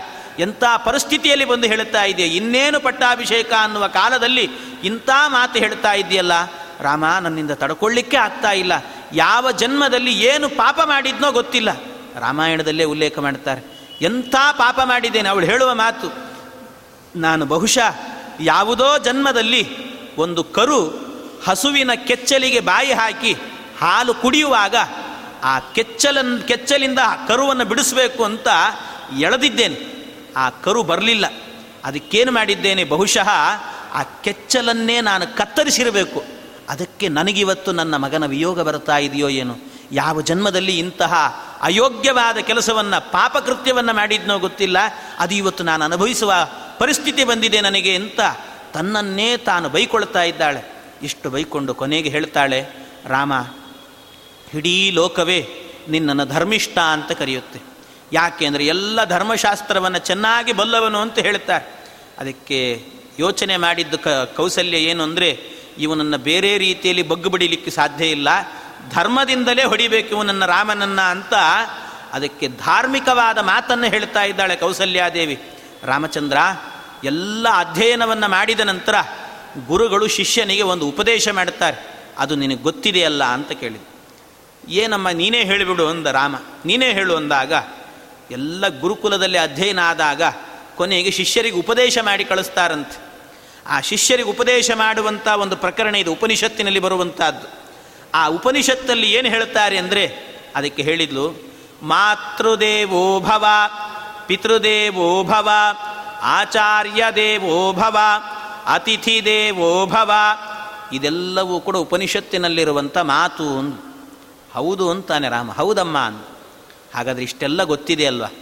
ಏನು ಹೇಳಿದ್ದಾರೆ ಶಾಸ್ತ್ರದಲ್ಲಿ ಅಂದರೆ, ನೀನು ಜಗತ್ತಿನಲ್ಲಿ ಯಾರಿಗಾದರೂ ಕೂಡ ಮಾನ್ಯತೆಯನ್ನು ಕೊಡ್ತಿ ಅಂತ ಆದರೆ ಮೊಟ್ಟ ಮೊದಲು ಮಾನ್ಯತೆಯನ್ನು ಕೊಡಬೇಕಾದದ್ದು ಯಾರಿಗೆ ಅಂದರೆ ಮಾತೃದೇವೋಭವ ತಾಯಿಗೇನೆ ಮೊದಲು ಮಾನ್ಯತೆ ಕೊಡಬೇಕು ಅಂತ ಹೇಳಿದ್ದಾರೆ. ತಂದೆ ಆಮೇಲೆ ಅಂತ ಹೇಳುತ್ತಾರೆ. ಪಿತೃದೇವೋಭವ ಅಂತ ಎರಡನೇದು ಹೇಳಿದ್ದಾರೆ. ತಾಯಿಗೆ ಮೊದಲ ಸ್ಥಾನ ಕೊಟ್ಟಿದ್ದಾರೆ. ಯಾಕೆಂದರೆ ತಾಯಿಯ ಋಣವನ್ನು ಏನು ಮಾಡಿದರೂ ತೀರಿಸ್ಲಿಕ್ಕಾಗೋದಿಲ್ಲ. ಅಂಥ ಸ್ಥಾನ ಇದೆ. ಆದ್ದರಿಂದ ಆ ತಾಯಿಗೆ ಮೊದಲ ಮಾನ್ಯತೆ ಇದೆ. ಅದಕ್ಕೆ ನಾನು ಹೇಳ್ತಾ ಇದ್ದೇನೆ, ನೀನು ತಂದೆಯ ಮಾತನ್ನು ಪರಿಪಾಲನೆ ಮಾಡಬೇಕು ಅಂತ ಕಾಡಿಗೆ ಹೋಗ್ತೇನೆ ಎಂದೆಲ್ಲ ತಾಯಿ ಮಾತನ್ನು ಪರಿಪಾಲನೆ ಮಾಡಬೇಕು ಅಂತ ನಾನು ಹೇಳ್ತೇನೆ ಕೇಳು, ನೀನು ಕಾಡಿಗೆ ಹೋಗಬೇಡ ಅಂದು. ಧರ್ಮ ಸಂಕಟ ರಾಮಚಂದ್ರನಿಗೆ ಏನು ಮಾಡಬೇಕು? ಧರ್ಮದಿಂದ ಹೇಳಿದ್ದಾಳೆ. ಧಾರ್ಮಿಕವಾಗಿ ಹೇಳಿದಂಥ ಪ್ರಶ್ನೆ ಇದು. ಎಷ್ಟು ಅದ್ಭುತವಾಗಿದೆ. ಅದಕ್ಕೆ ರಾಮಚಂದ್ರ ಅಷ್ಟೇ ಸಲೀಸಾಗಿ ಉತ್ತರ ಕೊಡ್ತಾನೆ. ಆನಂದದಿಂದ ಏನು ಅಳಕಿಲ್ಲದೆ ಉತ್ತರ ಕೊಟ್ಟ ರಾಮಚಂದ್ರ, ಅಮ್ಮ, ನನಗೆ ನೀನು ಹೇಳಿದಿ ನನಗೆ ಅರ್ಥ ಆಯಿತು. ಆದರೆ ಮಗನಿಗೆ, ಪುತ್ರನಾದವನಿಗೆ ಇದೆಲ್ಲ ಧರ್ಮಗಳನ್ನು ಬೋಧನೆ ಮಾಡಿದ್ದಾರೆ ಹೇಗೋ ಹಾಗೆ ಒಬ್ಬ ಗಂಡನಿಗೆ ಪತ್ನಿ ಆಗಿರ್ತಾಳಲ್ಲ, ಅವಳಿಗೂ ಕೂಡ ಒಂದಷ್ಟು ಬೋಧನೆ ಮಾಡಿದ್ದಾರೆ. ಧರ್ಮಶಾಸ್ತ್ರದಲ್ಲಿ ವಾಕ್ಯಗಳಿದ್ದಾವೆ ಅಂತಾನೆ ರಾಮ. ಏನು ಗೊತ್ತಾ? ಪತ್ನಿಯಾದವಳು ಮೊಟ್ಟ ಮೊದಲು ಮಾಡಬೇಕಾದ್ದು ಮೊದಲ ಧರ್ಮ ಯಾವುದು ಅಂದರೆ ಪತಿಗೆ ವಿರುದ್ಧವಾಗಿ ನಡ್ಕೊಳ್ಳಬಾರ್ದು ಅನ್ನೋದು ಮೊದಲ ಧರ್ಮ ಅಂತ ಹೇಳ್ತಾರೆ ರಾಮಚಂದ್ರ. ಪತಿಗೆ ವಿರುದ್ಧವಾಗಿ ನಡ್ಕೊಳ್ಳಬಾರ್ದು ಅನ್ನೋದೇ ಮೊದಲನೇ ಧರ್ಮ. ಒಂದು ವೇಳೆ ನೀನೇನಾದರೂ ನನ್ನನ್ನು ಕಾಡಿಗೆ ಹೋಗಬೇಡ ಅಂತ ಹೇಳಿದರೆ ನನ್ನಪ್ಪ ಕಾಡಿಗೆ ಹೋಗು ಅಂತ ಹೇಳಿದ್ದಾನೆ. ನೀನು ಅವನಿಗೆ ವಿರುದ್ಧವಾಗಿ ಹೇಳಿದಾಗ ಆಗತ್ತಮ್ಮ. ಅವನಿಗೆ ವಿರುದ್ಧವಾಗಿ ಹೇಳಿದರೆ ಪತಿಯ ಮಾತನ್ನು ಮೀರಿದವಳು ಕೌಸಲ್ಯ ಅಂತ ಹೇಳ್ತಾರೆ. ಎಲ್ಲರೂ ಕೂಡ ನನ್ನ ಎದುರಲ್ಲಿ ನನ್ನ ತಾಯಿಗೆ ಅಪಕೀರ್ತಿ ಬಂತು ಅಂತ ಹೇಳ್ತಾರೆ. ಆ ಮಾತನ್ನು ನಾನು ಸಹಿಸಿಕೊಳ್ಳೋದಿಲ್ಲಮ್ಮ. ನೀನು ಪತಿಗೆ ತಕ್ಕ ಪತ್ನಿ ಆಗಬೇಕು. ನಿನ್ನ ಧರ್ಮವನ್ನು ಉಳಿಸಬೇಕು ಅನ್ನೋದಕ್ಕೋಸ್ಕರ ನಾನು ಕಾಡಿಗೆ ಹೋಗ್ತೇನೆ ಅಂತಾನೆ ರಾಮಚಂದ್ರ. ಎಂಥ ರಾಮನ ಮಾತು. ಮಾತೃದೇವೋಭವ ಅನ್ನೋದಕ್ಕೂ ಕೂಡ ಇಷ್ಟು ಸಮಂಜಸವಾಗಿ ಉತ್ತರ ಕೊಡಲಿಕ್ಕೆ ಯಾರಿಗೆ ಸಾಧ್ಯ ಇದೆ ಹೇಳಿ. ಆ ರೀತಿಯಲ್ಲಿ ಉತ್ತರ ಕೊಡ್ತಾ ಇದ್ದಾನೆ ರಾಮಚಂದ್ರ. ಉತ್ತರ ಕೊಟ್ಟು, ನಾನು ಹೋಗಿ ಬರುತ್ತೇನೆ, ನನಗೆ ಆಶೀರ್ವಾದವನ್ನು ಮಾಡು ಅಂತ ಅಲ್ಲಿಂದ ಹೊರಡ್ತಾ ಇದ್ದಾನಂತೆ ರಾಮಚಂದ್ರ. ಹೊರಟು ನಿಂತಿದ್ದಾನೆ ರಾಮಚಂದ್ರ. ಹೊರಡುವಾಗ ಅವನು ಕಾಡಿಗೆ ಹೋಗ್ತಾ ಇದ್ದಾನೆ ಅನ್ನೋ ವಿಚಾರವನ್ನು ಅಲ್ಲಲ್ಲಿ ಎಲ್ರಿಗೂ ಹೇಳ್ತಾ ಇರುವಾಗಲೇ ಲಕ್ಷ್ಮಣನ ಕಿವಿಗೆ ಬಿತ್ತಂತೆ ಇದು. ಕಿವಿಗೆ ಬಿದ್ದು ಕೂಡಲೇ ಲಕ್ಷ್ಮಣ ಹೇಳ್ತಾ ಇದ್ದಾನೆ ನಶೋಬಾರ್ಥ ವಿಮೌ ಬಾಹು, ನ ಧನುರ್ಭೂಷಣಾಯಮೆ. ನನ್ನ ಎರಡು ತೋಳು ಬಲಗಳು ಕೂಡ ಇರುವಂತಹದ್ದು ಶೋಭೆಗೆ ಅಲ್ಲ, ಅದು ಅಲಂಕಾರಕ್ಕೋಸ್ಕರ ಇಟ್ಟುಕೊಂಡದ್ದಲ್ಲ ನಾನು. ನನ್ನ ಕೈಯಲ್ಲಿ ಧನಸ್ಸಿರೋದು ಸುಮ್ಮನೆ ಶೋಭೆಗಲ್ಲ ನಾನು ತೋರಿಸಿಕೊಳ್ಳಿಕ್ಕೆ ಇಟ್ಕೊಳ್ಳೋದಲ್ಲ ಇದರಿಂದ ಕೆಲಸ ಮಾಡಲಿಕ್ಕೂ ನನಗೆ ಬರುತ್ತೆ. ನನ್ನಪ್ಪ ಇವತ್ತು ಏನೇನೋ ಬಾಯಿಗೆ ಬಂದಂತೆ ಮಾತಾಡಿದ್ದಾನೆ, ಅವನ ನಾಲಿಗೆಯನ್ನು ಇವತ್ತೇ ಸಿಗಿದು ರಾಮಚಂದ್ರನನ್ನ ಕಾಡಿಗೆ ಕಳಿಸಬೇಕು ಅಂತ ಹೇಳಿದ್ದಾನಲ್ಲ, ಎಂಥ ಅಯೋಗ್ಯ ನನ್ನಪ್ಪ ಅಂತ ಅಪ್ಪನನ್ನ ಮನ ಬಂದಂತೆ ಬೈಯುವಾಗ ಲಕ್ಷ್ಮಣನಿಗೆ ರಾಮಚಂದ್ರ ಹೇಳ್ತಾನೆ, ಲಕ್ಷ್ಮಣ, ತಂದೆಯ ಮಾತನ್ನು ಅನುಸರಿಸಿ ನಡೆಯೋದು ಸಜ್ಜನರ ಲಕ್ಷಣ. ಅದು ಸಜ್ಜನರು ಹಾಕಿಕೊಟ್ಟಂಥ ಸನ್ಮಾರ್ಗ, ಅದನ್ನು ಬಿಟ್ಟು ಬೇರೆ ಕಡೆಯಲ್ಲಿ ನಾನು ಹೋಗಲಿಕ್ಕೆ ಸಾಧ್ಯ ಇಲ್ಲ. ಆದ್ದರಿಂದ ನೀನೇನಾದರೂ ಅದಕ್ಕೆ ವಿರುದ್ಧವಾಗಿ ಹೋದರೆ ನನ್ನ ವಿರುದ್ಧವಾಗಿ ನೀನು ಹೋದಂತೆ ಅಂತ ಲಕ್ಷ್ಮಣನಿಗೆ ಹೇಳಿದಾಗ ಲಕ್ಷ್ಮಣನೂ ಮಾತನಾಡಲಿಕ್ಕಾಗದೆ ಸುಮ್ಮನೆ ಕೂತ್ಕೊಳ್ತಾನೆ ಸುಮ್ಮನೆ ಇರುವಾಗ ಅದಕ್ಕೆ ಲಕ್ಷ್ಮಣ ಹೇಳಿದ ಕೊನೆಗೆ, ಅಣ್ಣ, ಹಾಗಾದರೆ ನಾನು ನಿನ್ನ ಜೊತೆ ಕಾಡಿಗೆ ಬರ್ತೇನೆ ನಾನು ನಿನ್ನ ಜೊತೆ ಕಾಡಿಗೆ ಬರ್ತೇನೆ ನಿನ್ನ ಸೇವೆ ಮಾಡಿಕೊಂಡಿರ್ತೇನೆ ಅಂತಾನೆ. ನಿನ್ನ ಸೇವೆಯನ್ನು ಮಾಡಿಕೊಂಡು ಸದಾ ಕಾಲದಲ್ಲೂ ಕೂಡ ಯಾವಾಗಲೂ ನಿನ್ನ ಜೊತೆಯಲ್ಲೇ ಇರ್ತೇನಣ್ಣ ನಾನು ನಿನ್ನ ಜೊತೆ ಬರ್ತೇನೆ, ಕರ್ಕೊಂಡು ಹೋಗು. ಇಲ್ಲ, ನಿನ್ನ ತಂದೆ ತಾಯಿ ನಿನ್ನ ತನ್, ತಾಯಿಯನ್ನು ನೋಡಿಕೊಳ್ಬೇಕು. ಇನ್ನು ನಿನ್ನ ತಾಯಿಯನ್ನು ನೋಡಿಕೊಳ್ಬೇಕು, ನನ್ನ ತಾಯಿ ಕೌಸಲ್ಯನ್ನು ನೋಡ್ಕೊಳ್ಬೇಕು. ಏನಾದರೂ ಸಮಸ್ಯೆ ಆದರೆ ಕಷ್ಟ ಅಂತ ಹೇಳಿದರೆ ಅದಕ್ಕೆ ಸುಮಿತ್ರೆ ಹೇಳಿದ್ಲು, ನನ್ನಲ್ಲಿ ಇನ್ನೂ ತೋಳುಬಲ ಇದೆ ಚೆನ್ನಾಗಿ, ನನ್ನನ್ನು ನೋಡಿಕೊಳ್ಳುವಷ್ಟು ಶಕ್ತಿ ನನಗಿದೆ. ಇನ್ನು ಕೌಸಲ್ಯನ ನೋಡಿಕೊಳ್ಳೋದಕ್ಕೆ ನಾನೇ ಇದ್ದೀನಿ. ಏನೂ ತೊಂದರೆ ಇಲ್ಲ. ನನ್ನ ಮಗನನ್ನು ಕರ್ಕೊಂಡು ಹೋಗು ಅಂದ್ಲಂತೆ. ನನ್ನ ಮಗನನ್ನು ನಿನ್ನ ಸೇವೆ ಕರ್ಕೊಂಡು ಹೋಗು ಅಂತ. ಈ ಮಾತನ್ನು ಯಾರಾದರೂ ತಾಯಿ, ಅಪ್ಪಣೆ ಕೇಳದೇ ಇದ್ದಾಗಲೇ ತಾಯಿ ಹೇಳಿದ್ಲಂತೆ ಸುಮಿತ್ರೆ. ಇಂಥ ಒಂದು ತ್ಯಾಗ ಯಾವ ತಾಯಿಯಲ್ಲಿ ಕಾಣಿಸುತ್ತೆ ಹೇಳಿ. ಅವನು ಹೋದರೆ ಹೋದ, ನನ್ನ ಮಗ ಚೆನ್ನಾಗಿದ್ದಾನಲ್ಲ ಅಂತ ಅಂದ್ಕೊಳುತ್ತೆ ಆದರೆ ರಾಮ ಹೋಗ್ತಾನೆ ಅಂದರೆ ರಾಮನ ಜೊತೆಗೆ ನೀನು ಹೋಗು ಅಂತ ಕಳಿಸಿಕೊಡ್ತಾಳಲ್ಲ. ಸುಮಿತ್ರೆ, ಇವತ್ತಿನ ಎಲ್ಲ ತಾಯಂದಿರಿಗೂ ಕೂಡ ಆದರ್ಶ ಮಾತೇ ಆಗಿದ್ದಾಳಂತೆ ಸುಮಿತ್ರಾದೇವಿ. ರಾಮನ ಸೇವೆಗಾಗಿ ಕಾಡಿಗೆ ಹದಿನಾಲ್ಕು ವರ್ಷ ಕಳಿಸಿದ್ದಾಳೆ. ನಮ್ಮ ತಾಯಿ ಅಂದರೆ ಹದಿನಾಲ್ಕು ವರ್ಷ ಬೇಕಾಗಿಲ್ಲ. ನಮ್ಮ ಮಕ್ಕಳೇನಾದರೂ ಕೂಡ ಸ್ವಲ್ಪ ವಯಸ್ಸಿಗೆ ಬಂದ ಮಕ್ಕಳು, ಏನೋ ಅಲ್ಲಿ ಇಲ್ಲಿ ಉಪನ್ಯಾಸ ಕೇಳಿದ್ದು, ಒಂದು ಏಕಾದಶಿ ಉಪವಾಸ ಮಾಡ್ತೇವೆ, ಸಂಧ್ಯಾ ವಂದನೆ ಮಾಡ್ತೇವೆ ಅಂತ ತಾಯಿ ಹತ್ರ ಹೇಳಿದರೆ, ಅಯ್ಯೋ ಕಂದ ನೀನಿನ್ನೂ ಸಣ್ಣದು, ಇವಾಗಲೇ ಉಪವಾಸ ಮಾಡೋದು ಬೇಕಾಗಿಲ್ಲ ರಿಟೈರ್ಡ್ ಆದಮೇಲೆ ನೋಡೋಣ ಅಂತ ಹೇಳ್ತಾರಂತೆ. ಎಲ್ಲ ಜೋತ್ ಬಿದ್ದು ಹೋಗಿರ್ತದೆ ಏನು ಮಾಡೋದು ಆ ಸಂದರ್ಭದಲ್ಲಿ? ಏನೂ ಮಾಡಲಿಕ್ಕಾಗೋದಿಲ್ಲ. ಅಂಥ ಕಾಲದಲ್ಲಿ ನೀನು ಮಾಡುವಂತೆ ಅಂತಾರೆ. ಆದರೆ ತಾಯಂದ್ರೆ ಏನಾಗಬೇಕು? ಹದಿನಾಲ್ಕು ವರ್ಷ ವನವಾಸಕ್ಕೆ ಕಳಿಸೋದು ಬೇಕಾಗಿಲ್ಲ. ಒಂದು ಹೊತ್ತು ಸಂಧ್ಯಾ ವಂದನೆ ಮಾಡ್ತೇವೆ ಅಂದರೆ ಮಾಡಿಸಿ ತಾ, ಮಕ್ಕಳನ್ನು. ಏಕಾದಶಿ ಮಾಡ್ತಾರೆ ಅಂದರೆ ಮಾಡಿಸಿ. ಇದು ಸುಮಿತ್ರಾದೇವಿಯನ್ನು ನೋಡಿ ಆದರ್ಶವಾಗಿ ಇಟ್ಟುಕೊಳ್ಬೇಕಂತೆ ತಾಯಂದಿರು. ಆ ರೀತಿ ಇರಬೇಕು. ಹಾಗೆ ಅವಳು ಕೂಡ ಒಳ್ಳೆ ಆದರ್ಶ ಮಾತೆಯಾಗಿದ್ದಾಳಂತೆ. ಆದರ್ಶ ಮಾತೆಯಾಗಿ ಅವಳು ಕಳಿಸಿಕೊಟ್ಟಿದ್ದಾಳೆ. ಮುಂದೆ ಸೀತೆಯ ಬಳಿಗೆ ಬಂದು ರಾಮಚಂದ್ರ ಹೇಳ್ತಾ ಇದ್ದಾನೆ, ನಾನು ಕಾಡಿಗೆ ಹೋಗುವ ಅನಿವಾರ್ಯತೆ ಬಂದಿದೆ. ನನ್ನ ತಂದೆ ಉಭಯ ಸಂಕಟದಲ್ಲಿ ಸಿಲುಕಿ ನನ್ನನ್ನು ಕಳಿಸಿಕೊಡ್ತಾ ಇದ್ದಾನೆ.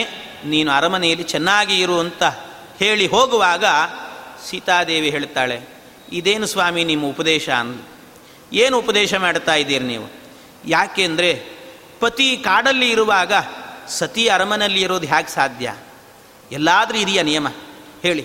ಪತಿ ಎಲ್ಲಿರ್ತಾನೋ ಸತಿಯಾದವಳು ಅಲ್ಲೇ ಇರೋದು ಧರ್ಮ ಅಂತಿದೆ ಧರ್ಮಶಾಸ್ತ್ರದಲ್ಲಿ. ನೀನು ಧರ್ಮಶಾಸ್ತ್ರ ಬಲ್ಲವನು. ರಾಮ ನಿನಗೆ ಹೆಚ್ಚು ಹೇಳಬೇಕು ಅಂತಿಲ್ಲ. ಅಂತ ಅದು ನನ್ನನ್ನು ಕಾಡಿಗೆ ಬೇಡ ಅಂತ ಹೇಳ್ತಿದ್ದೀಯಲ್ಲ, ಯಾಕೆ? ನಿನ್ನ ಜೊತೆಗೇ ಬರ್ತೇನೆ ಅಂತ ಹೇಳಿದರೆ ಸೀತೆಗೆ ಹೇಳ್ತಾನೆ, ರಾಮ, ಸೀತೆ ನಿನಗೆ ಅರ್ಥ ಆಗೋದಿಲ್ಲ. ನೀನೇನೋ ಕಾಡಿಗೆ ಹೋಗೋದು ಅಂದರೆ ಯಾವುದೋ ಪಾರ್ಕಿಗೆ ಹೋಗಿ ಒಂದು ಟ್ರಿಪ್ ಹಾಕ್ಕೊಂಡು ಬರೋದು ಅಂತ ಅಂದ್ಕೊಂಡಿದ್ದೆ ಕಾಣುತ್ತೆ. ಸಾಮಾನ್ಯ ಅಲ್ಲ, ಕಾಡು ಅಂದರೆ ಕಲ್ಲು, ಮುಳ್ಳು, ಏನೇನೋ ಸಮಸ್ಯೆಗಳಿರ್ತಾವೆ ಭಾಳ ಕಷ್ಟ ಆಗ್ತದೆ. ಬೇಡ. ನೀನು ಇಲ್ಲೇ ಇರು ಅಂತ ಹೇಳಿದರೆ ಅದಕ್ಕೆ ಹೇಳ್ತಾಳೆ ಸೀತಾದೇವಿ, ನನ್ನ ಹೃದಯದ ರಸ ಇಲ್ಲ, ಇಲ್ಲಿ ಇಲ್ಲ ಅಂದಮೇಲೆ ನಾನು ಇರಲಿ ಇಲ್ಲಿರಲಿಕ್ಕೆ ಸಾಧ್ಯ ಇಲ್ಲ. ಎಲ್ಲಿ ನನ್ನ ರಾಮ ಇರ್ತಾನೋ ಅಲ್ಲಿ ನಾನು ಇರಲೇಬೇಕು. ಆದರೆ ನೀನು ಬೇಡ ಅಂತಿದ್ದೆ. ಇದರಿಂದ ನನಗೊಂದು ಅರ್ಥ ಆಯಿತು ಅಂತಾಳೆ. ಏನು ಅಂದರೆ, ನನ್ನಪ್ಪ ಜನಕ ಮಹಾರಾಜ ಮೋಸ ಹೋದ ಅಂತ ಗೊತ್ತಾಯಿತು ಅಂತಾಳೆ. ಸೀತಾದೇವಿ ಆಡಿದ ಮಾತಿದೆಯಲ್ವಾ ಆ ಮಾತಿನ ಸ್ಪಿರಿಟ್ಟನ್ನು ಮಾತ್ರ ತಗೊಳ್ಬೇಕಷ್ಟೇ. ಆ ಮಾತಿಗೆ ಹಾಗೆ ತದ್ವತ್ತಾದ ಅರ್ಥ ಅಂತ ಇಟ್ಕೊಳ್ಬಾರ್ದು ಮಾತಿನ ಸ್ಪಿರಿಟ್ಟು, ನನ್ನ ಮಗ ನನ್ನಪ್ಪ ಮೋಸ ಹೋದ ಅಂತ ಹೇಳ್ತಾಳೆ ಯಾಕೆ ಅಂತ ಕೇಳಿದಾಗ ಅದಕ್ಕೆ ಹೇಳ್ತಾಳೆ ಕಿಂತ್ವಾಮನ್ಯತ ವೈದೇಹ ಪಿತಾಮೇ ಮಿಥಿಲಾಧಿಪ ರಾಮ ಜಾಮಾತರಂ ಪ್ರಾಪ್ಯ ಸ್ತ್ರೀಯಂ ಪುರುಷ ವಿಗ್ರಹಂ ಅಂತ. ನನ್ನಪ್ಪ ನನ್ನನ್ನು ವಿವಾಹ ಮಾಡಿ ಕೊಡುವಾಗ ಒಬ್ಬ ಪೌರುಷ ಇರುವಂಥ ರಾಮಚಂದ್ರನಿಗೆ ಕೊಡ್ತಾ ಇದ್ದೇನೆ, ನನ್ನ ಮಗಳನ್ನ ಅಂತ ತಿಳಿದಿದ್ದ. ಆದರೆ ಇವತ್ತು ನನಗೆ ಗೊತ್ತಾಯಿತು, ಈ ರಾಮ ಪುರುಷ ಅಲ್ಲ, ಒಬ್ಬ ಸ್ತ್ರೀಗೆ ವೇಷ ಹಾಕಿದ ಪುರುಷ ಇವನು ಅಂತ. ಯಾಕೆ ಅಂದರೆ ಕಾಡಿಗೆ ಹೋದರೆ ನನ್ನನ್ನು ರಕ್ಷಣೆ ಮಾಡಬೇಕಾಗತ್ತೆ, ನನ್ನನ್ನು ನೋಡಿಕೊಳ್ಳಿಕ್ಕಾಗಲ್ಲ ಅನ್ನುವ ದೃಷ್ಟಿಯಿಂದ ನನ್ನನ್ನು ಕಾಡಿಗೆ ಕರ್ಕೊಂಡು ಹೋಗಲ್ಲ ಅಂತ ಹೇಳ್ತಿದ್ದೀಯಲ್ಲ, ನನ್ನಪ್ಪ ಮೋಸ ಹೋದ, ಅದು ಗಂಡು ಅಂತ ತಿಳಿದು ಹೆಣ್ಣಿಗೇನೆ ಗಂಡು ವೇಷ ಹಾಕಿದಂಥವನಿಗೆ ನನ್ನನ್ನು ವಿವಾಹ ಮಾಡಿಕೊಟ್ಟಿದ್ದಾರೆ ಅಂತ ಹೇಳಿದನಂತೆ. ಈ ಮಾತಿನಲ್ಲಿ ಸ್ಪಿರಿಟ್ ಮಾತ್ರ ತಗೊಳ್ಬೇಕು. ಅಂದರೆ ಆ ಮಾತಿಗೆ ಹಾಗೆ ಅರ್ಥ ಅಲ್ಲ. ಏನು ಅಂದರೆ ಸೀತಾದೇವಿಗೆ ನನ್ನನ್ನೂ ನಿನ್ನ ಜೊತೆಗೆ ಕಾಡಿ ಕರ್ಕೊಂಡು ಹೋಗು ಅನ್ನೋದೇ ಉದ್ದೇಶ. ಆ ಉದ್ದೇಶವನ್ನು ಈಡೇರಿಸಿಕೊಳ್ಳೋದಕ್ಕೋಸ್ಕರವಾಗಿ ನೀನೊಬ್ಬ ಸ್ತ್ರೀ ಅನ್ನುವ ಮಾತನ್ನು ಆಡಿದ್ದಾಳೆ. ಅವನು ನೀನು ಪುರುಷ ಅಲ್ಲ ಅನ್ನುವ ಹಾಗೆ ಮಾತಾಡಿದ್ದಾಳೆ ಸೀತಾದೇವಿ. ಆ ಮಾತನ್ನು ಹೇಳುವಾಗ ರಾಮಚಂದ್ರನು ಕೂಡ ಆಯಿತು ಅಂತ ಆ ಸಂದರ್ಭದಲ್ಲಿ ಆ ಸೀತಾದೇವಿಯನ್ನು ಕರ್ಕೊಂಡು ಹೋಗಲಿಕ್ಕೆ ಒಪ್ಪಿದ್ದಾನಂತೆ. ಕರ್ಕೊಂಡು ಹೋಗಲಿಕ್ಕೆ ಅಂತ ಒಪ್ಪಿ ಆಗ ರಾಮಚಂದ್ರ ಹೊರಟು ನಿಂತಿದ್ದಾನೆ. ಅಹಂ ರಾಘವ ಕೈಕೇಯ್ಯ ವರದಾನೇನ ಮೋಹಿತ ಅಯೋಧ್ಯಾಯಾಸ್ತ್ವಮೇವಾದ್ಯ ಭವರಾಜ ನಿಗೃಹ್ಯ ಮಾಮಂತ. ಅದಕ್ಕೆ ದಶರಥ ಮಹಾರಾಜನೇ ಓಡಿ ಬರ್ತಾ ಇದ್ದಾನಂತೆ. ನಾನು ಕೈಕೇಯಿಗೆ ವರ ಕೊಟ್ಟಿದ್ದೀನಿ, ಆದರೆ ನಾನೇ ಹೇಳ್ತೇನೆ ಕೇಳು, ಹೋಗಬೇಡ ಕಾಡಿಗೆ ಅನ್ನಂತೆ. ಇಲ್ಲ, ಒಂದು ಸರ್ತಿ ಹೇಳಿದ ಮೇಲೆ ಅದನ್ನು ಮೀರಬಾರ್ದಪ್ಪ, ನೀನು ಕೊಟ್ಟ ಮಾತನ್ನು ನಿನಗೆ ನೆರವೇರಿಸಿ ಕೊಡಬೇಕು ನಾನು ನಾನು ಹಾಗೆ ಮಾಡೋದಿಲ್ಲ, ಹೋಗಿ ಬರ್ತೇನೆ ಕಾಡಿಗೆ. ನನಗೆ ಆಶೀರ್ವಾದ ಮಾಡಿ ಇಂತ ಹೇಳಿ ಹೊರಡ್ತಾ ಇದ್ದಾನಂತೆ. ಹೊರಡುವಾಗ ಆಗ ಹಾಗೇ ಹೋಗಬಾರದು. ಕಾಡಿಗೆ ಹೋಗುವಾಗ ನಾರುಮಡಿ ಉಟ್ಕೊಂಡು ಹೋಗಬೇಕು ಅಂತ ರಾಮಚಂದ್ರ, ಸೀತಾದೇವಿ ಎಲ್ಲ ಕೇಳ್ತಿದ್ದಾರೆ ನಾರುಮಡಿಯಲ್ಲಿ ಅಂತ ಸೀತೆ ಕೇಳಿಲ್ಲಂತೆ. ಸೀತೆ ನಾರುಮಡಿಯಲ್ಲಿ ಅಂತ ಹುಡುಕ್ಲಿಕ್ಕೆ ಅಂತ ಹೋದರೆ ಕೈಕೇಯಿ ತಾನೇ ಒಂದು ಕೈಯಲ್ಲಿ ಹಿಡ್ಕೊಂಡು ಬಂದೇ ಬಿಟ್ಲಂತೆ. ಬಂದು ಇಲ್ಲಿದೆ ನೋಡಿ ನಾರುಮಡಿ ಉಟ್ಕೊಂಡು ಹೋಗು ಅಂದ್ಲಂತೆ. ಹೀಗೆ ಹೇಳಿದಾಗ ಅಲ್ಲೇ ಇದ್ದಂಥ ವಸಿಷ್ಠರು ಸುಮಂತ್ರು ಎಲ್ಲರಿಗೂ ಕೂಡ ನೋಡಿ ಬಹಳ ಬೇಸರ ಆಯಿತಂತೆ ಕೈಕೇಯಿಯನ್ನು ನೋಡಿ. ಎಂಥ ನೀಚಳು ಕೈಕೇಯಿ. ಈ ಪ್ರಸಂಗದಲ್ಲೂ ಕೂಡ ಸೀತಾದೇವಿ ಹೋಗ್ತಾ ಇದ್ದಾಳೆ ಅನ್ನುವಾಗ ಏನೋ ಒಂದು ಹತ್ತು ನಿಮಿಷ ತಡ ಆದರೆ ಸಾಕು ಅಂತ ನಾವು ಕಾಯ್ತಾ ಇದ್ದೇವೆ. ಅದರಲ್ಲೂ ಕೂಡ ನಾರುಮಡಿಯನ್ನು ತಂದು ಕೊಡ್ತಾ ಇದ್ದೀಯಲ್ಲ, ಪರಮ ನೀಚಳು ನೀನು ಅಂತ ವಶಿಷ್ಠರು ಎಲ್ಲರೂ ಸೇರಿ ಬೈತಾ ಇದ್ದಾರಂತೆ ಕೈಕೇಯಿಯನ್ನು. ಆ ಕೈಕೇಯಿಯನ್ನು ಬೈಯುವಾಗ ಒಂದು ಮಾತು ಹೇಳಿದ್ರಂತೆ ನಿನ್ನ ತಾಯಿಗೆ ತಕ್ಕ ಮಗಳ, ಮಗಳಾಗಿದ್ದೀ ನೀನು ಅಂದ್ರಂತೆ. ತಾಯಿಗೆ ತಕ್ಕ ಮಗಳು ನೀನು ಅಂತ. ಏನು ಅರ್ಥ ಅಂದರೆ ತಾಯಿಗೆ ತಕ್ಕ ಮಗಳು ಅಂದರೆ, ಅದಕ್ಕೆ ಅವಳ ತಾಯಿ ಇದ್ಲಲ್ಲ, ಕೈಕೇಯಿಯ ತಾಯಿ. ಆ, ಅವರ ಅಪ್ಪನಿಗೆ, ಕೇಕಯ ರಾಜನಿಗಾಗುವಾಗ ಅವನಿಗೆ ಒಂದು ವರ ಇತ್ತಂತೆ. ಏನು ವರ ಅಂದರೆ, ಈ ಪಕ್ಷಿಗಳೆಲ್ಲ ಮಾತನಾಡಿದರೆ ಅದು ಅರ್ಥ ಆಗ್ತಾ ಇತ್ತಂತ ಅವನಿಗೆ. ಪಕ್ಷಿಗಳು ಮಾತಾಡಿಕೊಂಡಿದ್ದು ಅರ್ಥ ಆಗ್ತಿತ್ತು. ಹಾಗೊಂದು ವರ ಇತ್ತಂತೆ. ಅದಕ್ಕೆ ಒಂದು ದಿವಸ ಏನಾಯಿತು? ಪಕ್ಷಿಗಳು ಮಾತಾಡ್ತಿದ್ವಂತೆ ಏನೋ ತಮಾಷೆ ಮಾಡಿದ್ವಂತೆ. ಅದು ಕೇಳಿಸ್ತವನಿಗೆ. ಕೇಳಿಸಿದಾಗ ಏನೋ ತಮಾಷೆ ಅಂತ ಅವನು ನಕ್ಕನಂತೆ. ನಗುವಾಗ ಕೈಕೇಯಿಯ ತಾಯಿ ಪಕ್ಕದಲ್ಲೇ ಇದ್ದಂತೆ ಗಂಡನ ಪಕ್ಕದಲ್ಲಿ. ಆ ಕೇಳಿದ್ಲಂತೆ, ಯಾಕೆ ನಕ್ರಿ ಅಂತ ಕೇಳಿದ್ಲಂತೆ. ಯಾಕೆ ನಕ್ರಿ ಅಂತ ಕೇಳಿದರೆ, ಇಲ್ಲ, ಏನೋ ವಿಚಾರ ಬಿಡು, ಹೋಗಲಿ ಬಿಡು ಅನ್ನಂತೆ. ಅದಕ್ಕೆ, ಇಲ್ಲ, ನನ್ನನ್ನು ನೋಡಿ ನೀವು ನಕ್ಕಿದ್ದೀರಿ ಅಂದ್ಲಂತೆ. ಅದಕ್ಕೆ, ಇಲ್ಲ, ನಿನ್ನನ್ನು ನೋಡಿ ನಕ್ಕಿಲ್ಲ ನಾನು ಅಂತ ಹೇಳಿದೆ ಇಲ್ಲ, ಏನು ಅಂತ ಹೇಳಲೇಬೇಕು ಅಂದು ಅದಕ್ಕೆ ಅವನಿಗೊಂದು ವರದ ಜೊತೆಗೆ ಇನ್ನೊಂದು ಶಾಪವೂ ಇತ್ತನು. ಅದು ಪಕ್ಷಿಯ ಭಾಷೆ ಇವನಿಗೆ ಗೊತ್ತು ಅನ್ನುವಂಥದ್ದು ಇನ್ನೊಬ್ಬರಿಗೆ ಹೇಳಿದರೆ ಅವನು ತಲೆ ಸಾವಿರ ಹೋಳಾಗತ್ತೆ ಅಂತ ಒಂದು ಶಾಪ ಇತ್ತಂತೆ. ಅದಕ್ಕೆ ಹೇಳಿದ್ನಂತವನು ಇಲ್ಲ, ಆ ಪಕ್ಷಿಗಳು ಮಾತಾಡಿದ್ದು ಅನ್ನೋ ವಿಚಾರವನ್ನು ನಾನು ನಿನಗೆ ಹೇಳಿಬಿಟ್ರೆ, ಆಗ ನನ್ನ ತಲೆ ಹೋಳಾಗ್ತದೆ ನಾನು ಸತ್ತು ಹೋಗ್ತೀನಿ, ಅದಕ್ಕೆ ಬೇಡ ಹೇಳೋದಿಲ್ಲ ಅನ್ನಂತೆ. ಅದಕ್ಕೆ ಅವಳು ಹೇಳಿದ್ದಂತೆ ನೀನು ಸತ್ರೂ ಪರವಾಗಿಲ್ಲ ನನಗೆ ಹೇಳು ಅಂದಂತೆ ಗಂಡನನ್ನು ಕೊಲ್ಲೋದಕ್ಕೂ ಸಿದ್ಧಳಾಗಿದ್ಲಂತೆ. ಅದೇ ರೀತಿ ಕೈಕೇಯಿ, ಇವತ್ತು ನೀನು ಅವಳ ಮಗಳು ಅಂತ ಅನಿಸಿಕೊಂಡಿದ್ದಿ. ಯಾಕೆ ಅಂದರೆ ನಿನ್ನ ತಾಯಿಯಂತೆ ನೀನು ವರ್ತಿಸಿ, ರಾಮನನ್ನ ಕಾಡಿಗೆ ಕಳಿಸಿ, ಇವತ್ತು ನಿನ್ನ ಗಂಡನ ಸಾವಿಗೆ ಕಾರಣಳಾಗ್ತಾ ಇದ್ದಿ ನೀನು. ಯೋಚನೆ ಮಾಡು, ನಿನ್ನ ಗಂಡ ಹೆಚ್ಚು ಬದುಕೋದಿಲ್ಲ. ತುಂಬ ಸುಸ್ತಾಗಿದ್ದಾನೆ, ಅರ್ಥ ಮಾಡಿಕೊ ಅಂತ ಆ ಕೈಕೇಯಿಯನ್ನು ಚೆನ್ನಾಗಿ ಬೈತಾ ಇದ್ದಾರಂತೆ. ಅದಕ್ಕೆ ಕೊನೆಗೆ ದಶರಥ ಮಹಾರಾಜ ಹೇಳಿದ, ಅದಕ್ಕೆ ಸುಮಂತು, ಏನು ಮಾಡಿದರೂ ಇವಳು ಒಪ್ಪೋದಿಲ್ಲ. ಅದಕ್ಕೆ ನಾವಿಲ್ಲಿರೋದು ಬೇಡ. ಕೈಕೇಯಿ ಭರತ ಇದೇ ಅರಮನೆಯಲ್ಲಿರಲಿ. ನಮಗೇನು ಬೇಕು, ರಥಗಳು ಅವಿವು ಎಲ್ಲ ತಗೊಂಡು ನಾವೇ ರಾಮನ ಜೊತೆ ಕಾಡಿಗೆ ಹೋಗ್ಬಿಡೋಣ. ಕಾಡನ್ನು ನಾಡು ಮಾಡಿಕೊಂಡು ನಾವು ಬದುಕೋಣ, ಭರತ, ಕೈಕೇಯಿ ನಾಡನ್ನು ಕಾಡು ಮಾಡ್ಕೊಂಡು ಬದುಕಲಿ ಎಂದಂತ ಹಾಗಿರಲಿ ಎಲ್ಲರೂ ಕೂಡ ಅಂತ. ಈ ರೀತಿ ಹೇಳುವಾಗ ಅದಕ್ಕೆ ರಾಮಚಂದ್ರನೇ ಬಂದು ನಿಲ್ಲಿಸಿ, ಅಪ್ಪ ಹಾಗೆ ಮಾಡಬಾರದು ಅಂತ ಅವನಿಗೆ ಸಮಾಧಾನವನ್ನು ಹೇಳಿ, ಆ ಸಮಾಧಾನದಿಂದ ವರ್ತನಿಸಿ, ವರ್ತಿಸಿ ಅವನಿಗೆ ಸಮಾಧಾನ ಹೇಳುವಾಗ ದಶರಥ ಒಂದು ಮಾತು ಹೇಳಿದಂತೆ ಆಯಿತು ರಾಮ, ನೀನು ಕಾಡಿಗೆ ಹೋಗೋದಕ್ಕೆ ನಾನು ಬೇಡ ಅನ್ನೋದಿಲ್ಲ. ಆದರೆ ಕಾಡಿಗೆ ಹೋಗ್ತಾ ಇದ್ದೀಯಾ? ಇವತ್ತೇ ಯಾಕೆ ಹೋಗ್ತೀಯಾ? ನಾಳೆ ಹೋಗು ಅನ್ನಂತೆ. ನಾಳೆ ಹೋಗು. ಒಂದು ದಿವಸ ಆದರೂ ಕೂಡ ತಡೆದ್ರೆ ನಾಳೆ ಒಳಗೇನಾದರೂ ಅದಲು ಬದಲಾಗ್ಬೋದು ಅಂತ. ಅದಕ್ಕೆ ರಾಮಚಂದ್ರ ಹೇಳ್ತಾನೆ, ಕಾಡಿಗೆ ಹೋಗುವವನಿಗೆ ಅದು ಇವತ್ತಾದ್ರೇನಂತೆ, ನಾಳೆ ಆದ್ರೇನಂತೆ. ಯಾವತ್ತಾದ್ರೇನು? ಹೋಗೋದಂತೂ ಖಚಿತ ಅಂದ ಮೇಲೆ ಇವತ್ತೇ ಹೋಗಲಿಕ್ಕೇನೂ ತೊಂದರೆ ಇಲ್ಲ. ನಾನು ಹೊರಡುತ್ತೇನೆ ಅಂತ ಆ ಸಂದರ್ಭದಲ್ಲಿ ಹೊರಡ್ತಾ ಇದ್ದಾನಂತೆ ಭಗವಂತ. ಹೊರಡುವಾಗ ಎಲ್ಲ ಹಿಡೀ ಅಯೋಧ್ಯ ಪಟ್ಟಣದ ಜನರೆಲ್ಲರೂ ಬಂದು ಕಣ್ಣೀರನ್ನು ಹಾಕಿಕೊಂಡು, ರಾಮ ರಾಮ ರಾಮ ರಾಮ ಅಂತ ಗುಳೋ ಅಂತ ಅಳ್ತಾ ಇದ್ದಾರಂತೆ. ಕಣ್ಣೀರಿನ ಕೋಡಿಯನ್ನೇ ಹರಿಸಿದ್ದಾರೆ. ಅವರೆಲ್ಲ ಕಣ್ಣೀರನ್ನು ಹರಿಸುವಾಗ ರಾಮಚಂದ್ರ ಹೊರಡಲಿಕ್ಕೆ ಅಂತ ತಯಾರಾಗಿದ್ದಾನೆ. ಸುಮಂತ್ರು, ನಾನು ಒಂದಷ್ಟು ದೂರದ ತನಕ ನಿನಗೆ ರಥದಲ್ಲಿ ಬಿಟ್ಟು ಬರ್ತೇನೆ ಅಂತ ಅವನು ಬಂದಿದ್ದಾನೆ. ಬಂದು ಇನ್ನೇನು ಹೊರಡುತ್ತಾ ಇದ್ದಾನೆ ರಾಮ? ಹೊರಡುವಾಗ ಅವನನ್ನು ಬೆನ್ನತ್ತಿಕೊಂಡೇ ಹೋದ್ರಂತೆ ಎಲ್ಲ ಪೌರರು ಕೂಡ. ಜನರೆಲ್ಲ ಹೋಗ್ತಾ ಇದ್ದಾರೆ. ರಾಮ, ನಿನ್ನನ್ನು ಬಿಟ್ಟು ನಾವು ಬದುಕಲಿಕ್ಕೆ ಸಾಧ್ಯ ಇಲ್ಲ ಅಂತ ಅಯೋಧ್ಯೆಯಲ್ಲಿ ಇರುವಂಥ ಎಲ್ಲ ಜನರು ಕೂಡ ರಾಮನ ಹಿಂದೆ ಹೋದ್ರಂತೆ. ಊರನ್ನು ದಾಟಿ ಹೋಗಿದ್ದಾನೆ ರಾಮಚಂದ್ರ. ಅಲ್ಲಿ ತನಕಲೂ ಕೂಡ ಎಲ್ಲರೂ ಹೋಗಿದ್ದಾರೆ. ಎಲ್ಲರೂ ಹೋಗಿದ್ದಾರೆ. ಯಾರೂ ಊರಲ್ಲೇ ಇಲ್ಲ. ಅಯೋಧ್ಯ ಪಟ್ಟಣದಲ್ಲಿ ಯಾರೂ ಇಲ್ಲಂತೆ. ಎಲ್ಲ ರಾಮನ ಹಿಂದೆ ಹೋಗಿದ್ದಾರಂತೆ. ಹೀಗೆ ರಾಮನ ಹಿಂದೆ ಹೋಗಿ ಎಲ್ಲರೂ ಕೂಡ ರಾಮನ ಜೊತೆಯಲ್ಲೇ ಇದ್ದಾರೆ. ಅಯೋಧ್ಯ ಪಟ್ಟಣ ಪೂರ್ತಿ ರಾಮನ ಜೊತೆಯಲ್ಲಿ. ಆದರೆ ರಾಮ ಏನು ಹೇಳಿದರೂ ಕೂಡ ಇವರು ವಾಪಸ್ ಹೋಗ್ತಾನೇ ಇಲ್ಲ. ಅದಕ್ಕೆ ರಾಮಚಂದ್ರ ಒಂದು ಉಪಾಯ ಮಾಡಿದಂತೆ ಉಪಾಯ ಮಾಡಿ, ಏನಾದರೂ ಮಾಡಿ, ಇವರನ್ನೆಲ್ಲ ಅಯೋಧ್ಯ ಪಟ್ಟಣಕ್ಕೆ ಕಳಿಸಬೇಕು ಅಂತ ಒಳ್ಳೆ ಉಪಾಯ ಮಾಡಿದಂತೆ ಆ ಉಪಾಯವನ್ನು ಮಾಡಿ ಒಂದು ರಾತ್ರಿ ಅವರ ಜೊತೆಗೆ ಕಳೆದನಂತೆ. ಕಳೆದು ಮರುದಿವಸ ಆ ಉಪಾಯವನ್ನು ಪ್ರಯೋಗ ಮಾಡಿದ್ನಂತೆ. ಹಾಗಾಗಿ ಆ ರಾಮಚಂದ್ರನೇ ಮರುದಿವಸ ಉಪಾಯ ಪ್ರಯೋಗ ಮಾಡಿದ್ದಾನೆ ಅಂದರೆ ನಾವು ಆ ವಿಚಾರವನ್ನು ಮರುದಿವಸವೇ ನೋಡೋಣ ಅಂತ ಹೇಳ್ತಾ ಇಂದಿನ ಉಪನ್ಯಾಸ ಕೃಷ್ಣಾರ್ಪಣಮಸ್ತು.